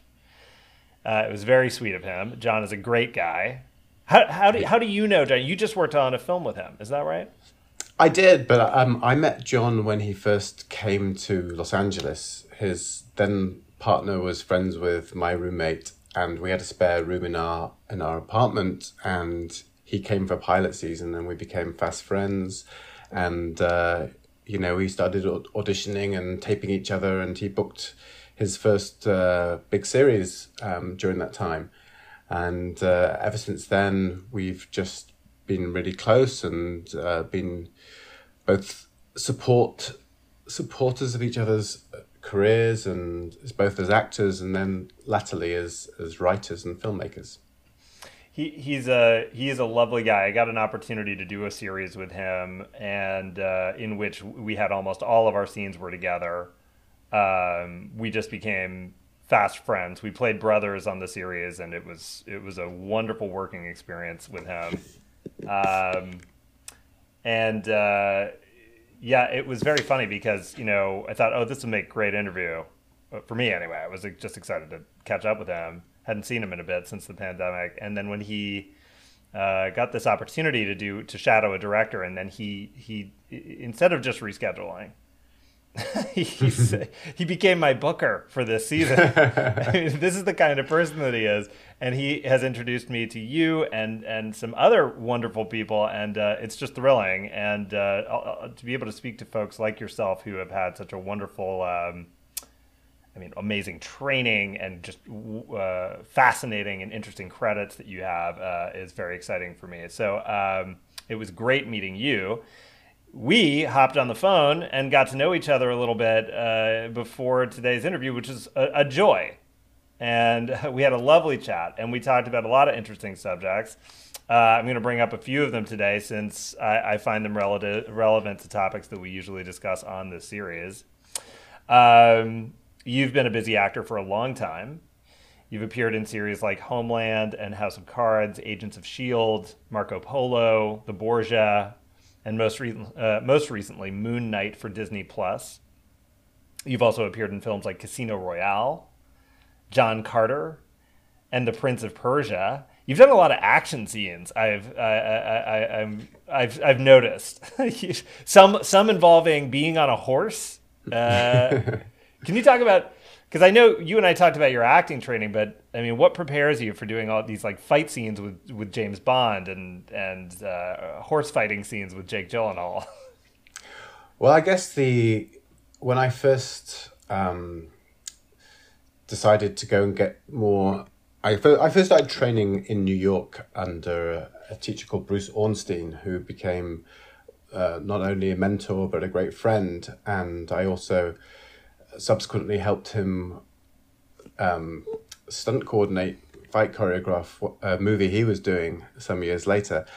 But um, when I went back to to England and I decided to get some formal training, um, mainly it was because I wanted to improve my voice, and you know I wasn't really prepared to to hold theatre spaces, you know, with with my background, and um, I went to LAMDA and uh, mm-hmm got some fantastic training there. But one of the things that they specialized in because uh, there's a guy called Rodney Cottier who's a sure, ex Olympic yeah. um, fencer. Oh, is that he, right? I didn't know yeah. That. And uh, he, because of course you went to LAMDA as well. Yes, I did, and I remember him. And uh, but he was quite older when I was there, and I think probably I was there. I might have been there at the same time that you were there probably a similar time, 19, 2003 to 2004. Okay, so I was there. Two, I think I was there in 1999. I went the year before I went to. Uh, I attended NYU. Right. And he was there. Yes, and he was older already at that point, but a lovely, a lovely man. And I yeah, didn't know that about his fight training. Yeah, no. So he he was always very uh, enthusiastic and he allowed us to spend an extra summer there doing further training after our course had finished, just to kind of, um, you know, because he loved it, and he said, "Look, the school's empty. You can come and uh, you know carry on, and we'll we'll let you have the space, and then you can do some further exams." And uh, you know, very soon after, I I had that sort of three months or two months where I was just in every day doing all this sort of sword fighting and and you know hand to hand combat um, I got the audition for Casino Royale, and I was basically completely in that zone where I just, you know, I was kind of in shape and you know fit and uh, you know knew what I was doing at that moment, um, which I probably have forgotten everything now. But uh, but that set me up for the auditions for for that job, um, and that was my break. So in the end, it was the the sort of fight choreography coordinate, you know, training that I got at LAMDA that actually made the initial difference. That's what they tell actors a lot, particularly starting out as they talk about your special skills section. You know, it's like if you know how to juggle while riding a, a unicycle, that could be your ticket. Yeah, you, you never know what it's going to be. Yeah, that's right. So now, but you also have this incredible origin story for your acting career. Um, I am still wrapping my mind around it, but you had finished becoming a junior surgeon at the age of 24 years old when you applied for a six month career break. And this came after uh, you were in chatting with a poet who was frequenting a bar that you were bartending at, and they gave you a copy of The Artist's Way. Did I remember that correctly? That's very well remembered. Yeah, yeah. No, so I, I'd, I'd uh, graduated from King's College as a as a junior as a doctor, and I'd done my residence, what we call here in America the residence. We call we called it our house jobs in England. So you do six months of, of medicine and six months of surgery, and then I applied to do an A and E job, which is the ER rotation, and they basically offered me a job but postponed six months. Um, so I had a six months chance to do another area of medicine. So they said, "Oh, go and spend six months doing neurosurgery or another branch of medicine." As that's how the training works in England. Um, and I decided to, on the advice of this friend who'd just come back from New York, to go and to go there just for six months to explore. And I had some very early ideas about writing. I thought I'd go there and I'd write a script. Not that I knew anything about scripts, not that I had any any clue about the film industry Yeah. whatsoever. Um, but it it kind of was there in the back of my mind, obviously. So I went there with you know with this this book, The Artist's Way, which is a kind of three months. Um, it's like a self directed course in creativity, and um, Right, right. Yeah, I, I, I followed it, you know, like a good medical student religiously. and um, it led me into my first acting class. And that was the moment when I had this I don't know if epiphany is the right word, but it was uh, certainly a revelation that this is something I wanted to really explore. Um, and Yeah, it's that sort of interesting. led me in the way. Yeah, I mean, so it's you know, the, this this book is called it's a, a, a the artist's way, a spiritual path to higher creativity. It's described as a self help book, or uh, like you said, a self directed course. That's I think better put by an American author named Julia Cameron. It is to help people with artistic creative recovery, which I love. I love that expression. It teaches techniques and exercises to assist people in gaining self confidence in harnessing their creative talents and skills. And you thought writing first, which is interesting. How did you get from writing to then to then an acting class? Well, I, I guess the idea of, of writing was was kind of in, in the back of my head. I had um, I had motorcycled around India um, during my my elective period as, as a medical student, and Oh my god! I had a me and my friend had these like very naive ideas about you know writing to the BBC and getting them to give us some cameras to to go and film it Yeah, um, which they informed us they couldn't do. but, uh, so you did hear back from them. That's great. we did head back, but, but we, we had an amazing journey. So I, I had this idea of, of adventure and trying to do something, you know, much you know on the creative side of things. Um, and again, one of the exercises in the artist's way was making a list of your top twenty jobs, and I wrote down I think actor, director, writer, and then a bunch of other stuff, astronaut, and then a doctor suddenly appeared at number seventeen uh, and you know Wow. she gets gets you to kind of look back at these exercises and say well if you if you notice anything then you know these are gut signposts and you know maybe you can just explore them you know not not i mean her whole point is not that you don't have to devote your life and give up a, a job in whatever you're doing but just to kind of harness that inner creative child and just make it part of your life. So if if if sketching or painting was something which came up, you know, just taking a painting class can bring you incredible joy. Um, Yeah. but for me, it was it was uh, you know it was taking this, taking an acting class and and, and you know synchronicity took its path and I ended up in class within a few weeks and it was such a a thrilling experience. Um, it- I, I kind of never looked back from that moment. I mean, I can remember it crystal clear. And I was just devoted to the pursuit of learning to to to try and act. Um, ever We know. since. I, I, I don't think I read a single book about acting until uh, much later after I graduated, even when I was in school. I don't think that, or when I was in college, I don't think I was reading books on acting or books on being a creative person. Um, I was writing, I was reading a lot of books about sort of literary theory. You know, I did I did a double major in English literature, which is another useless uh, degree, but lovely spending time doing it. But I think, but n- it wasn't until years after graduating from from college that I actually picked up a book on acting, and since then have read. Um, quite a few, including Stella Adler's book, The Art of Acting, and Richard Boleslavsky's book, Acting the First Six Lessons, and um, Training of the American Actor, which was edited by a, a, a, a dear te- uh, friend and good teacher of mine, Arthur Bartow, um, which sort of goes through a lot of the major American techniques.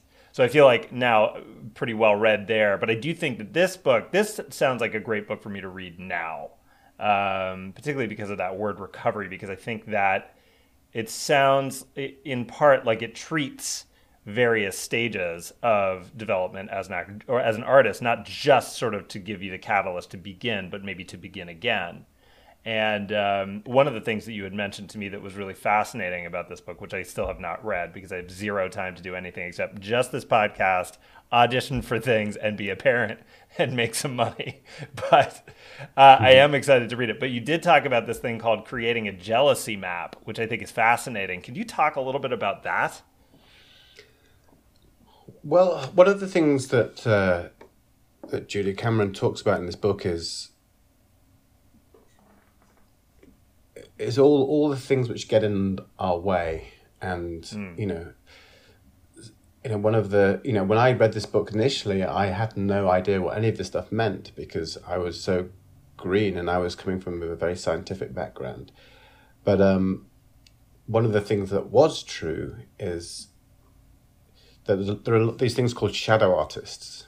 So a lot of people are allies to creative people, and they end up living lives which are trying to get close to that thing. And you know, often that may be agents and managers, um, mm, but often yeah. just um, in my life at the time, it was I was one. I was hanging around all these musicians and poets and and creative people outside of my my work, um, and I wanted their lives really. And you know, when I when I grew up, I didn't think that being an artist or being an actor was it. It, was so beyond the world that I and the milieu that I was in.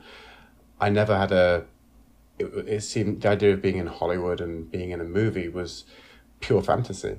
Yeah. Um, right. But but when you make these maps of of people who, when you're honest with yourself and you go, well, I'm a bit jealous, you know, and I, I had a friend who who was another doctor, who when I told him I was going to be an actor, picked up. We were we were there was like a rubber glove. I think we were making cleaning up after a dinner party, and he slapped me with it and said, "You'll never be an actor."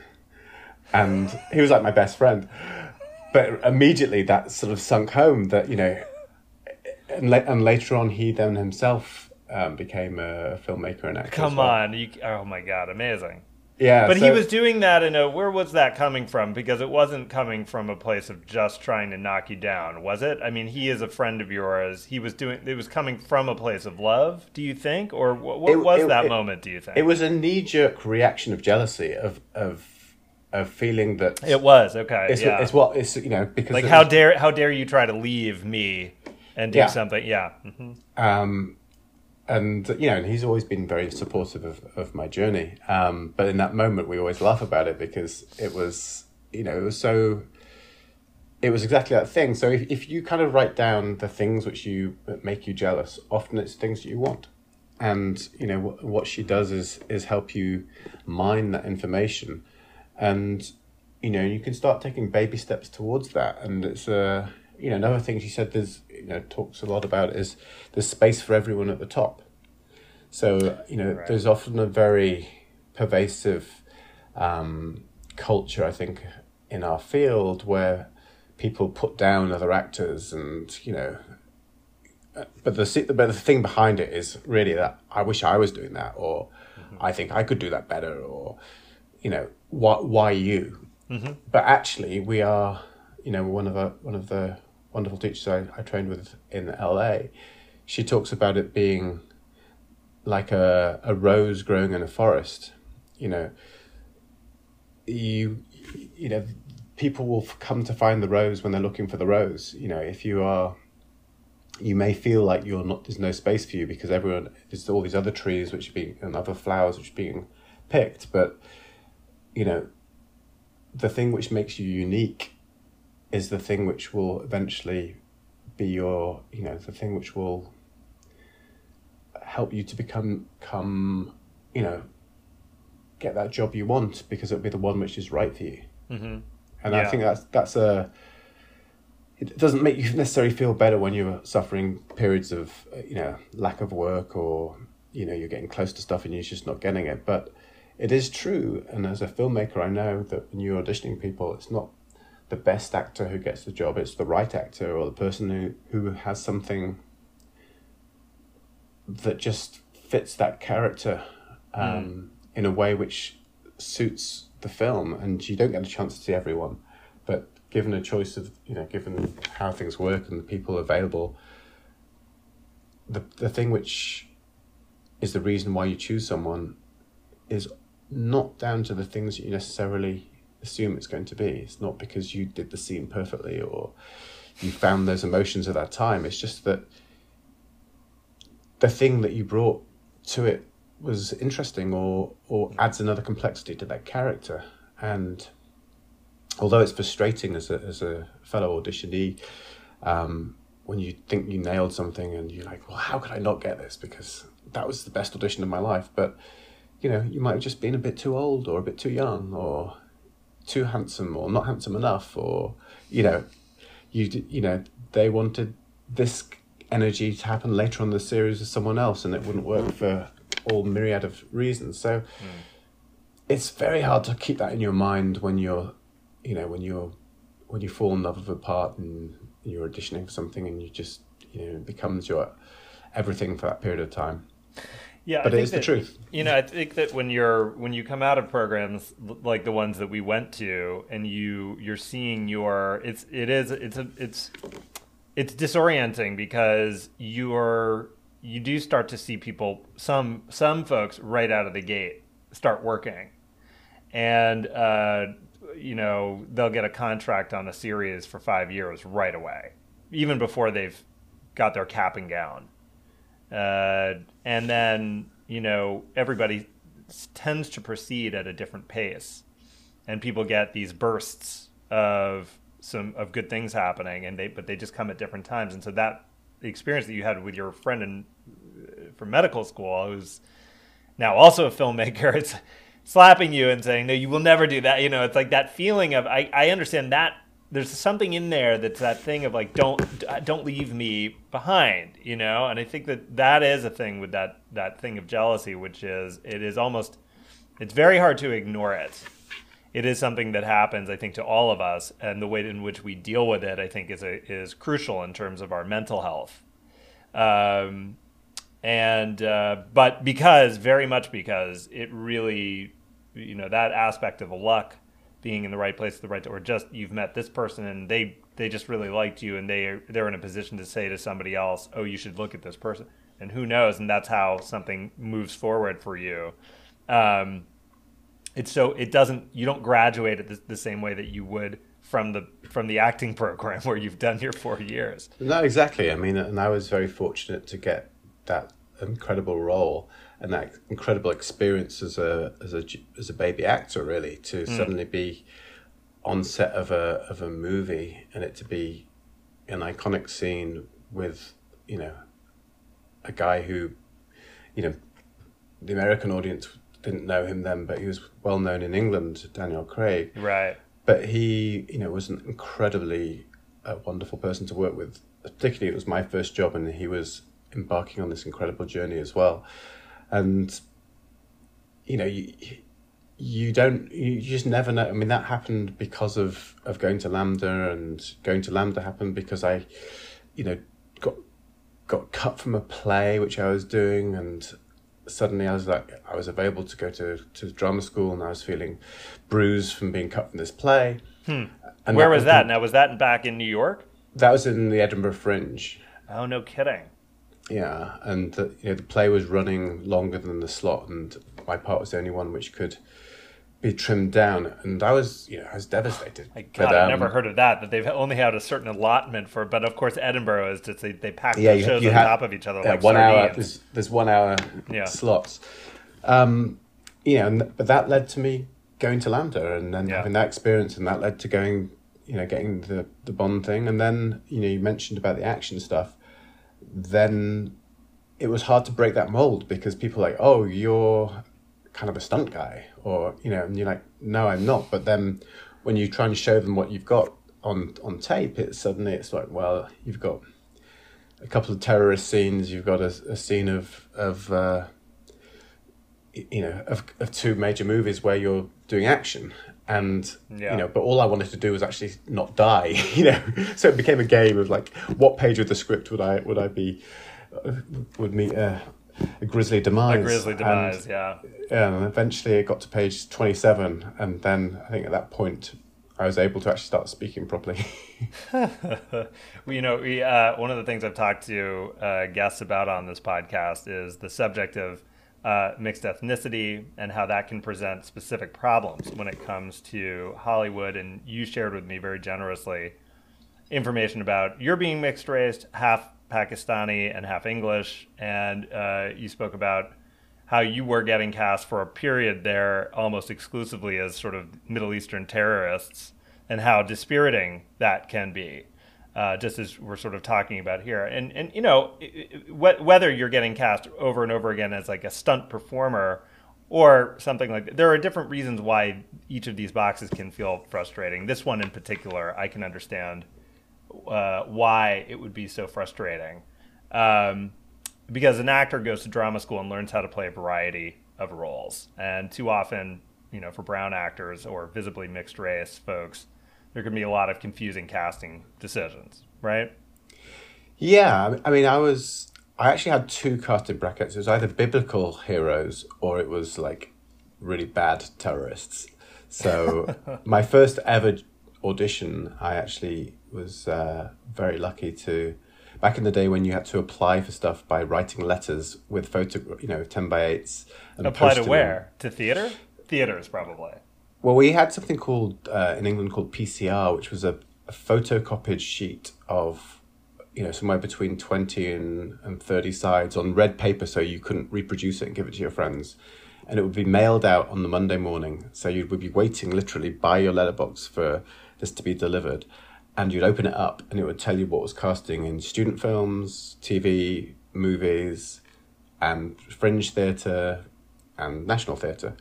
Um, and you literally would scour through it and mm. try and find something which you could, you know, could could match yourself to, and then you'd mail, you'd write a covering letter with your resume and your headshot, and you'd, you know, you had a big stack of ten by eights, which you know, at great expense, and you'd post them off into the ether, and you know, after doing this for a few months, I finally got an audition, and it was to play Adam in the story of creation, hmm. and it was shooting in South Africa, and hmm.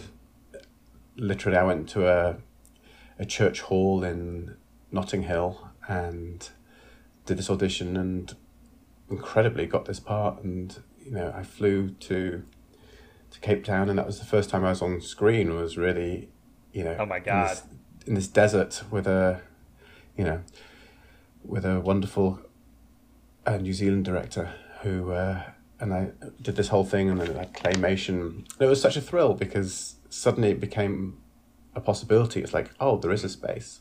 Um, and subsequent to that, I have been cast as I think Jesus twice, and uh, And you played Peter a couple times, it looks like. Yeah. well, yeah, one one in the in the Bible series, which was my probably my my my biggest part to play was uh, a series which was seen by by millions, and that was playing playing Peter, um, which was an incredible life experience to to get the privilege to try and bring a representation of him to the screen.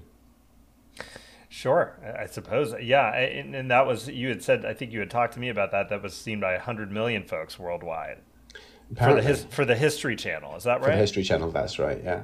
Okay, and then so you, uh, you know, um, you had talked a little bit about there was also perhaps around this time that you had made a decision about Uh, I don't know if this was after that project, but you had made a decision about doing a name change, a professional Well, that name happened- change, right? That ha- that happened probably a year in the year before um, I got cast as Peter, um, and uh, yeah, I decided to change my name, and suddenly got more auditions in the following two weeks than I had in the previous year, um, including. And uh, you know what sealed the deal was I, I got cast in Prometheus, um, right. and we had this wonderful experience shooting with Ridley Scott um, briefly. Um, but again, that was very soon after changing my name. It really opened up um, the way I was seen, and uh, I think I did the Borgias around then, and then was really lucky to work on stage with a, a guy I'd met, an Icelandic director and actor who I'd met during Prince of Persia, and he was doing a show at the RSC, um, and I, I got the opportunity to audition for that, and that that came through the luck of, of making friends with someone on set. Um, otherwise, I probably never would have been able to audition for it, and uh, that was you- a tremendous experience. Do you so when you when you go about a professional name change, you know, I was just reading about you know Martin Sheen was talking about this recently because uh, his uh, birth name I think is Ramon Antonio Gerardo Estevez. Yeah. He changed his professional name to Martin Sheen, although I think that he was saying in this article he had not actually changed anything on his government document. Now, for, for in, and, and talking a little bit about, I think he was sort of speaking about regrets about that, and also, uh, also I think regrets about just not, just sticking with his birth name. Do you do you feel at all about? Do you think at all about? First of all, did you did you go through with changing your name on your government issued documents, or was this simply on your sort of professional resume for the acting business? And do you think at all about changing your name back? I mean, I think there is, you know, there is a move for people to reclaim their names, and I Yeah. completely support everyone in doing that. Um, you know, I, I didn't, for the first year or two, I sort of thought I'll try this, and it just got a little bit confusing. Um, you know, I'd be, you know, getting paid with checks with my my new name, which the bank wouldn't accept, or when you were you know, getting on flights, things was all confusing. Um, but really, the the main thing was that, you know, I, I chose a name which, you know, ha- has great meaning to me, and it's actually a, a very. It took me ten years to actually to kind of get to that point of finding something which actually felt like me, and and once you do that, it's uh, for me it was it was like a real power.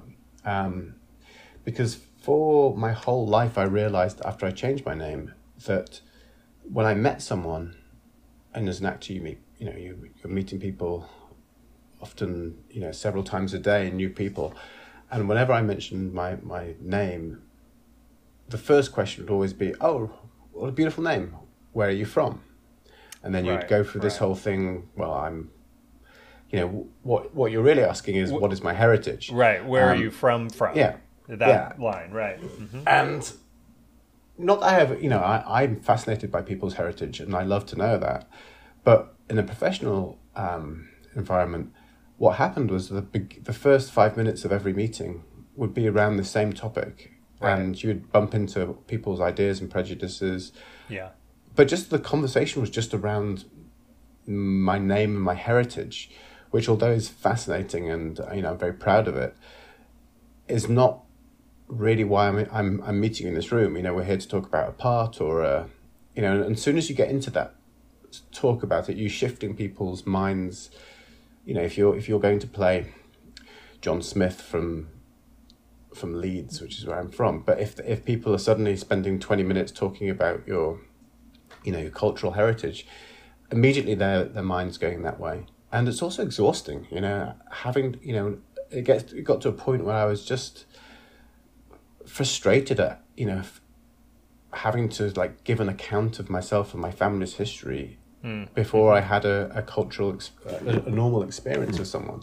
And it's it was amazing to change it and people, you know, from people going, "Oh, that's interesting," to that's a great name. So let's talk about da da da da. Right. And th- and then you just get into it, and and uh, you know I.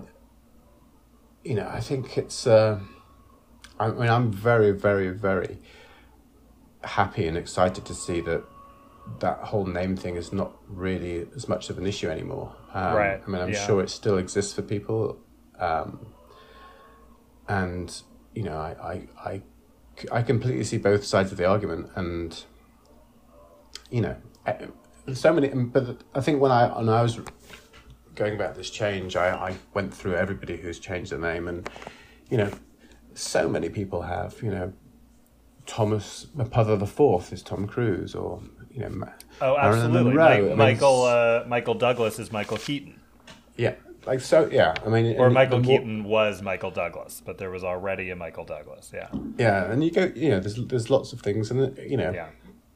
there's the personal. But for me, the personal side actually became, you know, I take. It actually it feels like me, and you know, good, yeah. it's it's uh, yeah, I I just uh, in you know I feel I feel very proud of of the change, and I don't feel apologetic about it. Um, Yeah. but you know, of course, I do feel it's hard for family and it's hard for friends to make that change when they've known you in a, in a certain way. But you know, as an actor, you're constantly changing identities and you know playing with different names. And you know, someone says today you're so and so, and That's you know, right. Yeah. So just going back to the UK uh, for a moment, I you know we we had talked a little bit about on the phone about some of our favorite theaters in London in particular, and you know. I, I'm curious, what were you know? So when I was there in high school, the places that I discovered a lot were, or and went to a lot, were places like the Donmar Warehouse, uh, which was absolutely fantastic and was just coming off of a run. I think it was being run by Sam Mendes at the time, and then may, perhaps Nicholas Hytner was taking over. And I was also spending a lot of time at the National Theater in the three stages there, just going to different productions. And um, we even laughed because we thought we'd probably been in the audience for some of the same shows around the same time. What was uh, wh- who who pointed you in the direction of the theater, the must see theaters in in London? Well, I think when we were at LAMDA, we were taken to the Globe, of course, and we saw Mark Rylance um, and Ben Whishaw and my friend Samantha, who both were in the Hamlet, which was the thing which really brought. I saw that. Yeah, I saw that production. Attention. So that was Mark Rylance doing Hamlet. I did see that, and Ben Whishaw was in that production. No, the Ben Ben Whishaw's Hamlet was at the, the Old Vic. Um, Okay. Did you see? Did which which what did you get to see Mark Rylance do? He, I, I saw him several times. I mean, probably Yeah. a bit later was Jerusalem, which was the time when I really, really locked into what a, a magical performer he is. Um, he'd, I think he'd finished being the artistic director of the Globe at that point, but he was he he did this. I mean, I think Jerusalem's now being um, remounted, but he did the original production, and, and you know, people were queuing overnight for that, and uh, I, I think I saw it twice, and it was it was a revelation to see to see him. I mean, he came on stage, and for the first, I think about seven minutes, was just running around doing handstands and you know drinking glasses of vodka with eggs in it upside down, and you know he Yeah, was a, yeah. an older person at this point, and he's just his transformation was incredible for that. Yeah, he was one of the oldest Hamlets I ever saw. I saw him do it, and I saw Simon Russell Beale do it when they were probably both in their forties. And but it worked. I mean, they was they each of the you know Mark Rylance very everything's very you know, so- sort of uh, almost like he's not fully there. You know, he's not sort of you know it's a very like shy. And then of course Simon Russell Beale, everything is much more sort of yeah. And told the, it's, all- it was funny. Like everything he's saying is hilarious, and you know. It, it, two very, but both very funny performances of Hamlet. Hamlet, I find to be an extremely funny character, and I love when people lock into the humor of it. And I think even you know you go back to the Kenneth Branagh version, and you see it in his understanding of the language. You then go on to work at the Royal Shakespeare Company, uh, you know, historic and storied uh, uh, production house for Shakespeare. What was that? What was that experience like for you? It was. I mean, it was. One of the most joyful experiences of my life, really. Um, How was Strat? actually- by the way, how, sorry to interrupt, but how was Stratford upon Avon in terms of hanging out? I mean, what? It was just a non-stop thrill, really, because there was, I think there was, th- you know, there's three shows going on simultaneously. Wow. So there was a big group of actors there, big com- like three companies. Um, our one was with this Icelandic company called Vesturport, and it was run by a guy called Gisli Orn Gardarsson, who is a fantastic director and actor um, in his own country. He's doing like he's making shows and he's starring in shows. He's he's phenomenal, and um, yeah, so so we had this kind of lovely, uh, you know, northern Scandinavian feel to our company, but we had all all these other guys who are people from from England who are, doing doing the other Shakespeare shows, and you know we got the you know they have an incredible um, educational uh, aspect to the to your time there. So you get not only are you rehearsing and understudying, and ours was a very physical show, so we were climbing ropes and hanging off you know beams thirty feet above the stage with Oh no safety God. harnesses. Um, but we also had this, you know, we, we had voice training and Alexander technique training from some of the most wonderful, you know,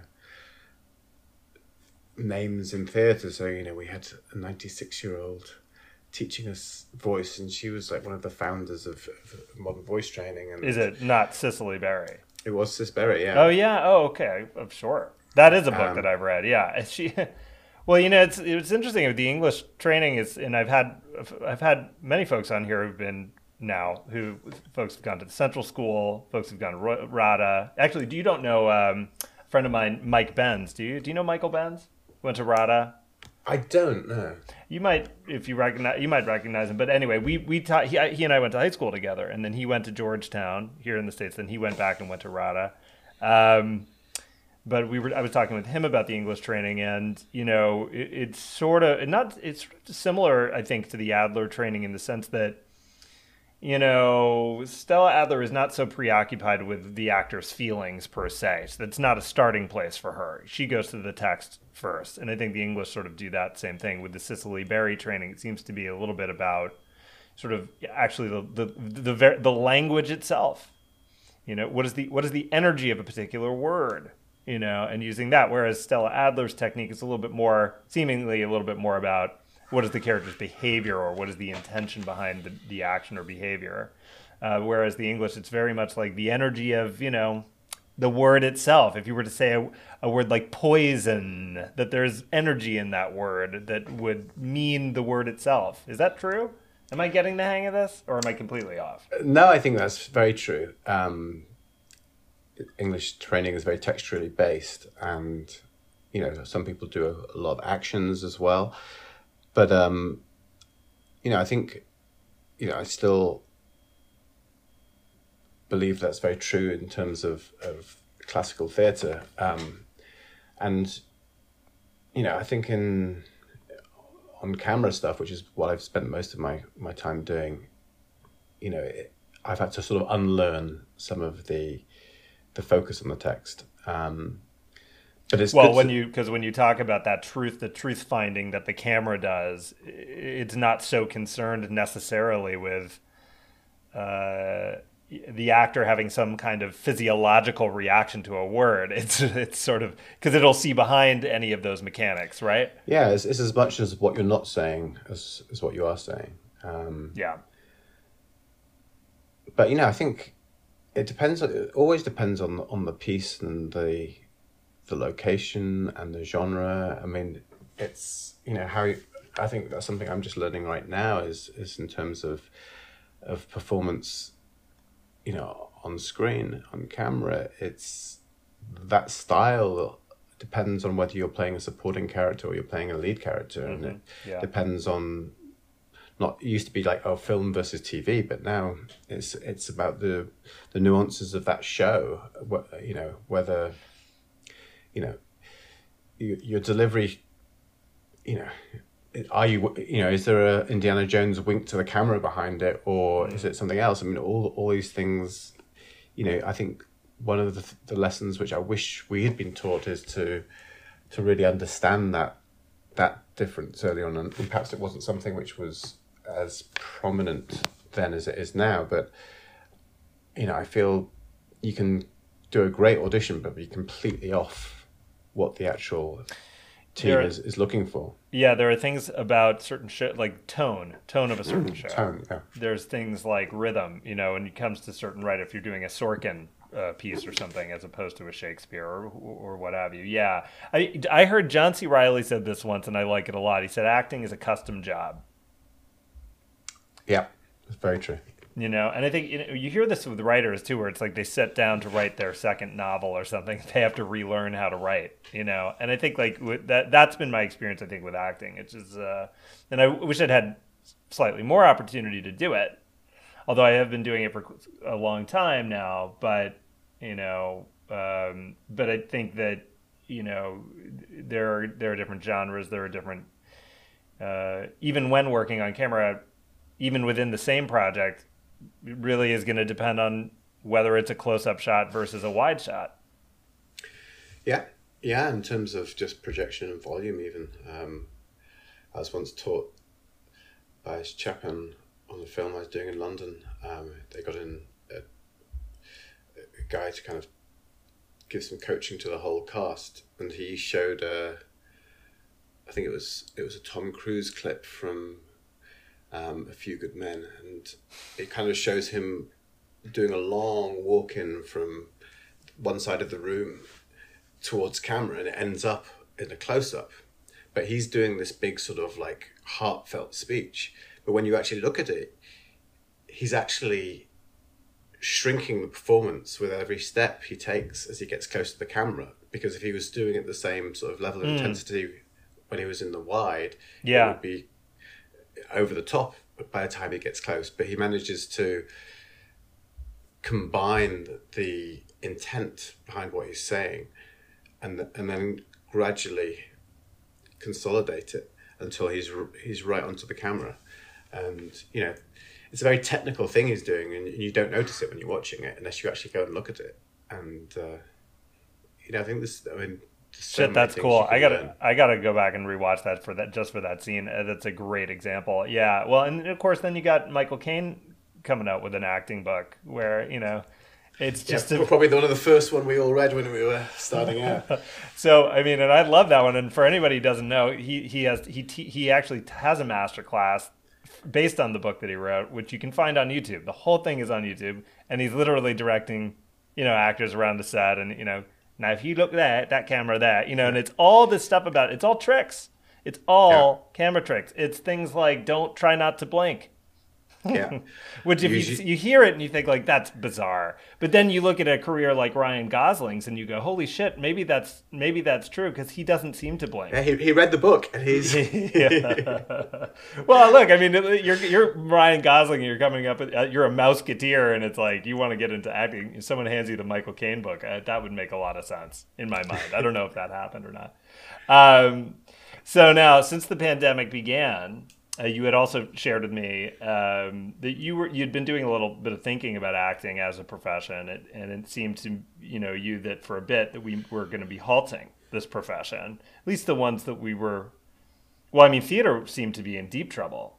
Yeah So I think that, you know, my question for you is you did start to think a little bit in terms of exploring other projects that you were interested in working on. And one of them became a series of films, correct, called the Antiviral Film Project. Yeah, yeah, that's. I mean, uh, I'd I'd already started writing a few years ago, and and starting to teach myself, I guess, and uh, you know, became an avid follower of um, the Craig Mazin and John August. Oh, yeah. podcast and writing, um, which is a great. I recommend it highly Yes, to anyone who's, who's interested in writing. Um, and yeah, I, I basically when I'd been in LA when the writers' strike had happened, and in the aftermath of that, um, a lot of actors who were higher up on the food chain had said to me that they were taking jobs which they never would normally even consider because they needed to pay their school fees and they, you know, their outgoings because they were movie stars or you know, working actors were much were were, were needed servicing, and it meant that parts which I would be up for were now being offered to to names and I was going up again for smaller parts, but then people who had already done series regulars were taking those. Um, and it was, a, I remember it being a pretty rough year. So when the pandemic happened, I sort of forecast right. that that was going to happen again. Um, didn't know how long, of course, it was going to last. Um, but then, you know, and on the back of that as well, how can we, how can we make stuff? How can we start to create in this time when the world has stopped. And uh, I had this idea of, of trying to put together a, a series of feature films made from small stories and we'd shoot them remotely around the world in two or three days when you wouldn't when you'd be able to kind of if somewhere became was open still we would go and shoot five days in, in, in that story and then we'd, we'd be flexible that way and then when pandemic pandemic ended, we'd be able to sew them all together to create one co- coherent piece of work. Um, so yeah, we we reached out to everybody we knew who we'd worked with. Me and my partner Will Hawks. Um, he he loved the idea, so we decided to do this together, and uh, we reached out to all our international networks. And I had a friend who was a casting director in London called Sam Jones, and she had a whole network of European casting directors, so we put a message out to them, and they let us know about who was up and coming directors and writers or actors who were also, you know, trying to to create as well. And we started building up these stories, and we, you know, within about three or four weeks, we had about sixty submissions, and then, you know, we some somebody else found out about it in Turkey and wow. put it on a call out on the news there, and suddenly he got a hundred submissions from Turkey in Turkish. So we started to work with him to narrow those down, and you know we were doing it in Brazil and all over the place, until we sort of had a core of of twenty four stories, and we decided that this is going to be a series now of of twenty four stories which we will put together into hour episodes. So we'd have eight hours of of content. Um, and we were lucky to to meet an incredible writer and, and director in Denmark, and we decided that was going to be our first film. So we flew to Copenhagen during the pandemic, and we we shot this this story, which became a beautiful film called Carl and the Janitor. And then, sort of six months later, we were we decided to put on a, a fundraiser just when sort of the lockdown ended in about a year ago here in LA, and in two weeks we organised this sort of beautiful evening event of music and and an auction of of of, of amazing wildlife photography and um, yeah, just organised this, this you know. Uh, essentially a fundraiser and we raised enough money to be able to fly out three days later to um, South Africa, where we had set up this film hmm. about rhino conservation on a game reserve in the Eastern Cape, and uh, yeah, we we cast some phenomenal actors, probably some of the finest actors I've ever worked with, and we've put together this half-hour story, which is in the final stages of hmm. post at the moment, and um, that has been really. Uh, consuming my time over the last sort of couple of months is getting the the edit. Well, it sounds like consuming. I mean, maybe it sounds like years. Well, it's been two and a half years point. now since we started. Yeah. Um, and, yeah. and you know we're we're just about there having having two pieces of work which we really really proud of and and and that's wonderful and a lot of logistics that must have gone into this because you're dealing with multiple countries in the midst of this pandemic. Yeah, I mean, and I mean, initially uh, through Zoom, it was it was a really beautiful thing to to be doing whilst everyone else was sort of stuck in their houses and feeling. So, so then, am I to understand? So these are folks that are essentially they're submitting a final, they're submitting work to you. Is that correct, or you are going to all of these locations? Am I getting? Am I confused? No, what we're doing is we're we're we're speaking to speaking to people and gathering ideas, and then we would spend a period of time developing those those ideas until we get a first draft, and then we would work on on that draft with the writers until we had something which would fit. You know, we had a series of of kind of things that it needed to be to fit into the project. So it had to be set on the backdrop of COVID, but not be about COVID, and it had to have a, a very strong human um, narrative to it, and um, we really want music to be part of it. So we were encouraging people to try and, and have some sort of musical aspect in it in some way, um, because we basically the aim is to to find emerging voices, um, and to help bring finance to those countries and the opportunity to make a you know a, a extremely well produced piece of work in in a place which doesn't necessarily have that that capability you know the, the money to do that. Um, whilst giving a, a platform for for people who have amazing stories to tell and mm.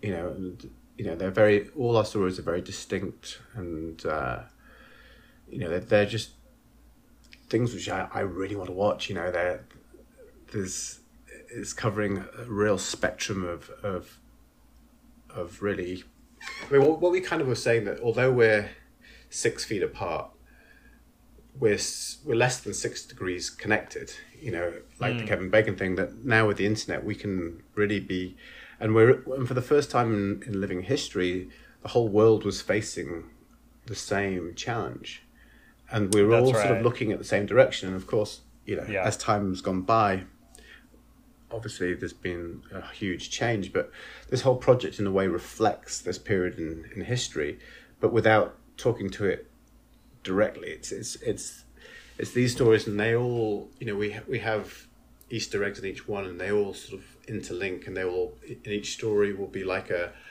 like a cinematic journey around the world. So we will, you know, two birds will fly off the set of one film, and then they'll land in the Gambia, and we'll be with you know mm. these two boys there, and then you know. You know, we have a, a horse in Romania, which ends this, the Romanian story, and it goes behind a bush, and as it comes out the other side, it's a rhino, and suddenly we're in South Africa. So you, so then you are, so you're meeting these folks, and you, what you were saying then, if I'm getting this right, you were meeting these folks originally via Zoom, but then you are, you're flying out to these locations throughout the pandemic. you have got these multiple restrictions on what can you do. Did anybody, did you get sick? Well, in the process. Well, we, we've done two so far. So uh, our aim to do 24 is is still there, but we we're still raising finance to be able to do that. Um, but when we, we did go to South Africa, it was it was pretty challenging. We'd been vaccinated, um, but my partner's wife, who came with us, had had the Johnson and Johnson, and we arrived in in the on the reserve with half the crew. The other crew was was driving over from Cape Town, and we went down to get our COVID test. We felt fine, but she sort of had the sniffles from from the from the airline from being on the plane. Um, and she'd been vaxxed, so we, we assumed she was fine. But when once we got down there and got tested, she came out positive.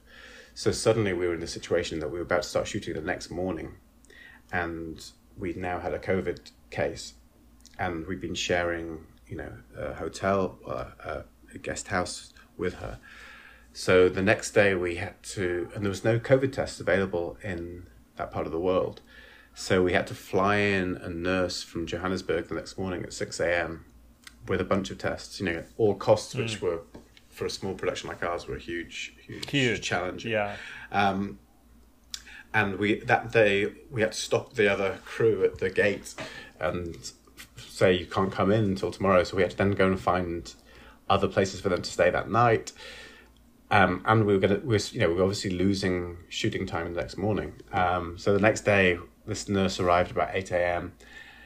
and one by one, those of us on the on the in the in the camp had to go and get tested, and we we just knew that if we had one person that was was positive, the whole project would have would have just tumbled. So we kind of had this kind of nerve wracking hour and a half where one by one each person went in, got tested, and thankfully uh, we were all okay. Wow. Um, Yeah. And we were able to get out on set that afternoon, and you know, but it did, you know, it did then obviously have knock on effects for the rest of the shoot because we were playing catch up the whole time on an already super challenging schedule. Well, it sounds like between something like this project or you motorcycling around India with a pal, it's, it seems like adventure is sort of in your in your veins a bit, I suppose, I- or or, st- or stunt work, or, or hanging so. from a harness thirty feet above a stage. Well, well, that's kind of the joke I always say to my mum that when I was when I was five years old, I I had a painting of of a guy on a, in, hanging out of a helicopter on a rope with a stethoscope around his neck over a jungle, and you know. They always thought I was going to be a doctor, but I think it was probably the dangling from the rope, which was equally. It was that part that you were really entranced Yeah. by. That's really funny.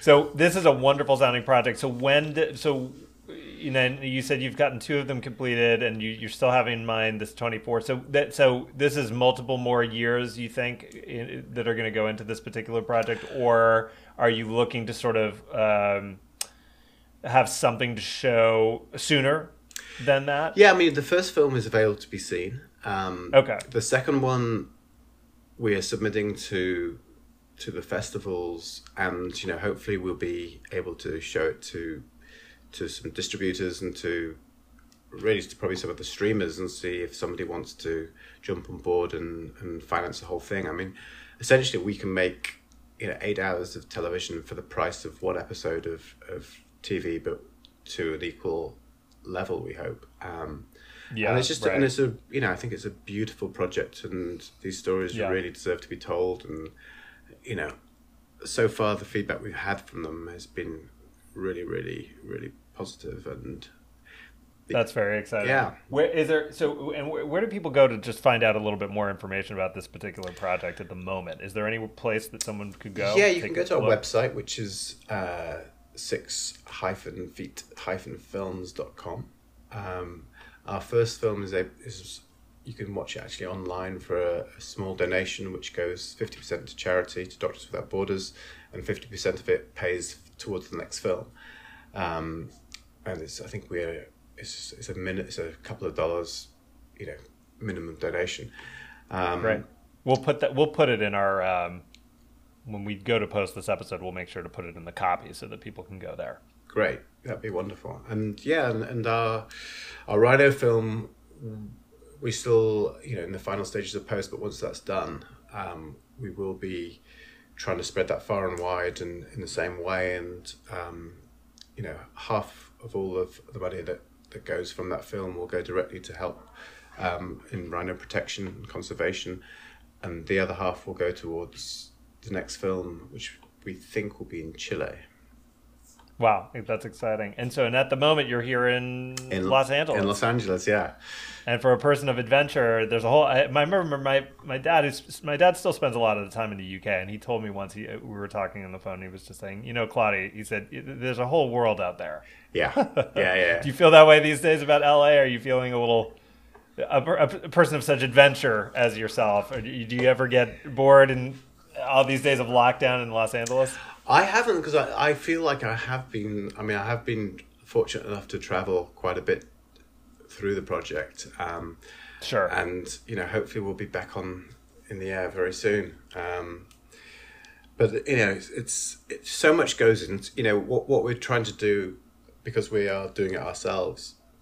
It's an incredible amount of work and logistics, as you mentioned. So we haven't been bored. We're just a bit exhausted. You know. okay, so a little downtime might be nice. yeah but uh, you know we're just we're just hoping that um, once this i mean we, we've secretly you know fingers are crossed and we we we're confident when people see this film that they will they will be moved and you know hopefully people will respond to it you know and um, it could be you know uh, it, it could be a situation that very quickly somebody decides to help produce the whole thing and then then we won't sleep for two years probably. Great. Are you liking Los Angeles otherwise as a home base for the moment? I am. I mean, it's it's. I love the outdoors and I, I rock climb and Yeah. it's it's you know You rock climb. Oh, of course you do. So is this? Are we talking about scaling or spelunking or what? What kind of rock climbing are you doing? Are you heading to Joshua Tree or is this someplace nearby? Um, there's there's there's closer places in Joshua Tree. Where we go to Malibu and to um, it's called Texas Canyon, and there's there's a couple of spots outside, and I also boulder in Hollywood itself, which is What is what does boulder mean? Does that mean to jump from boulder to boulder? well, boulder means you don't have any ropes and you, Yeah. you don't go too high, but you you know Yeah.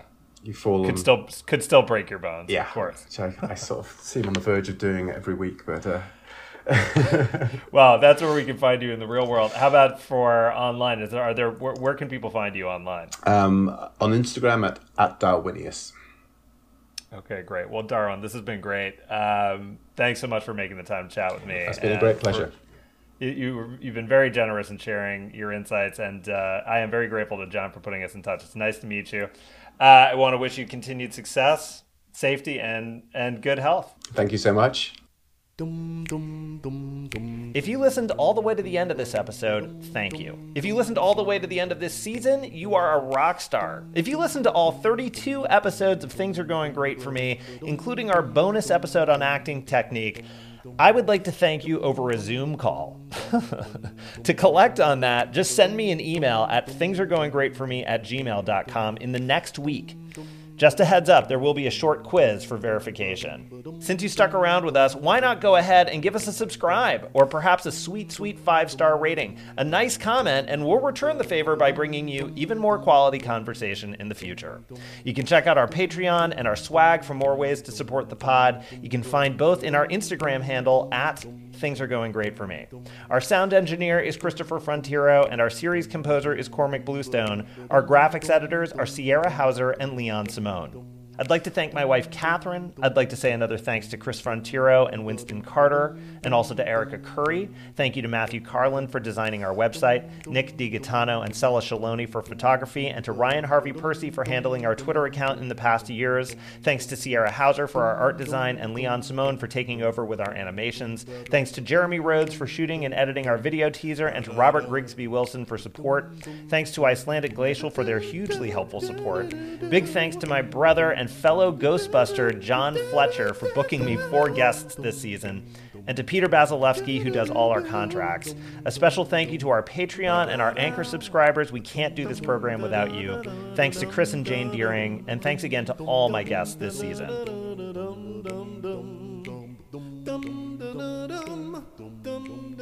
See you next time.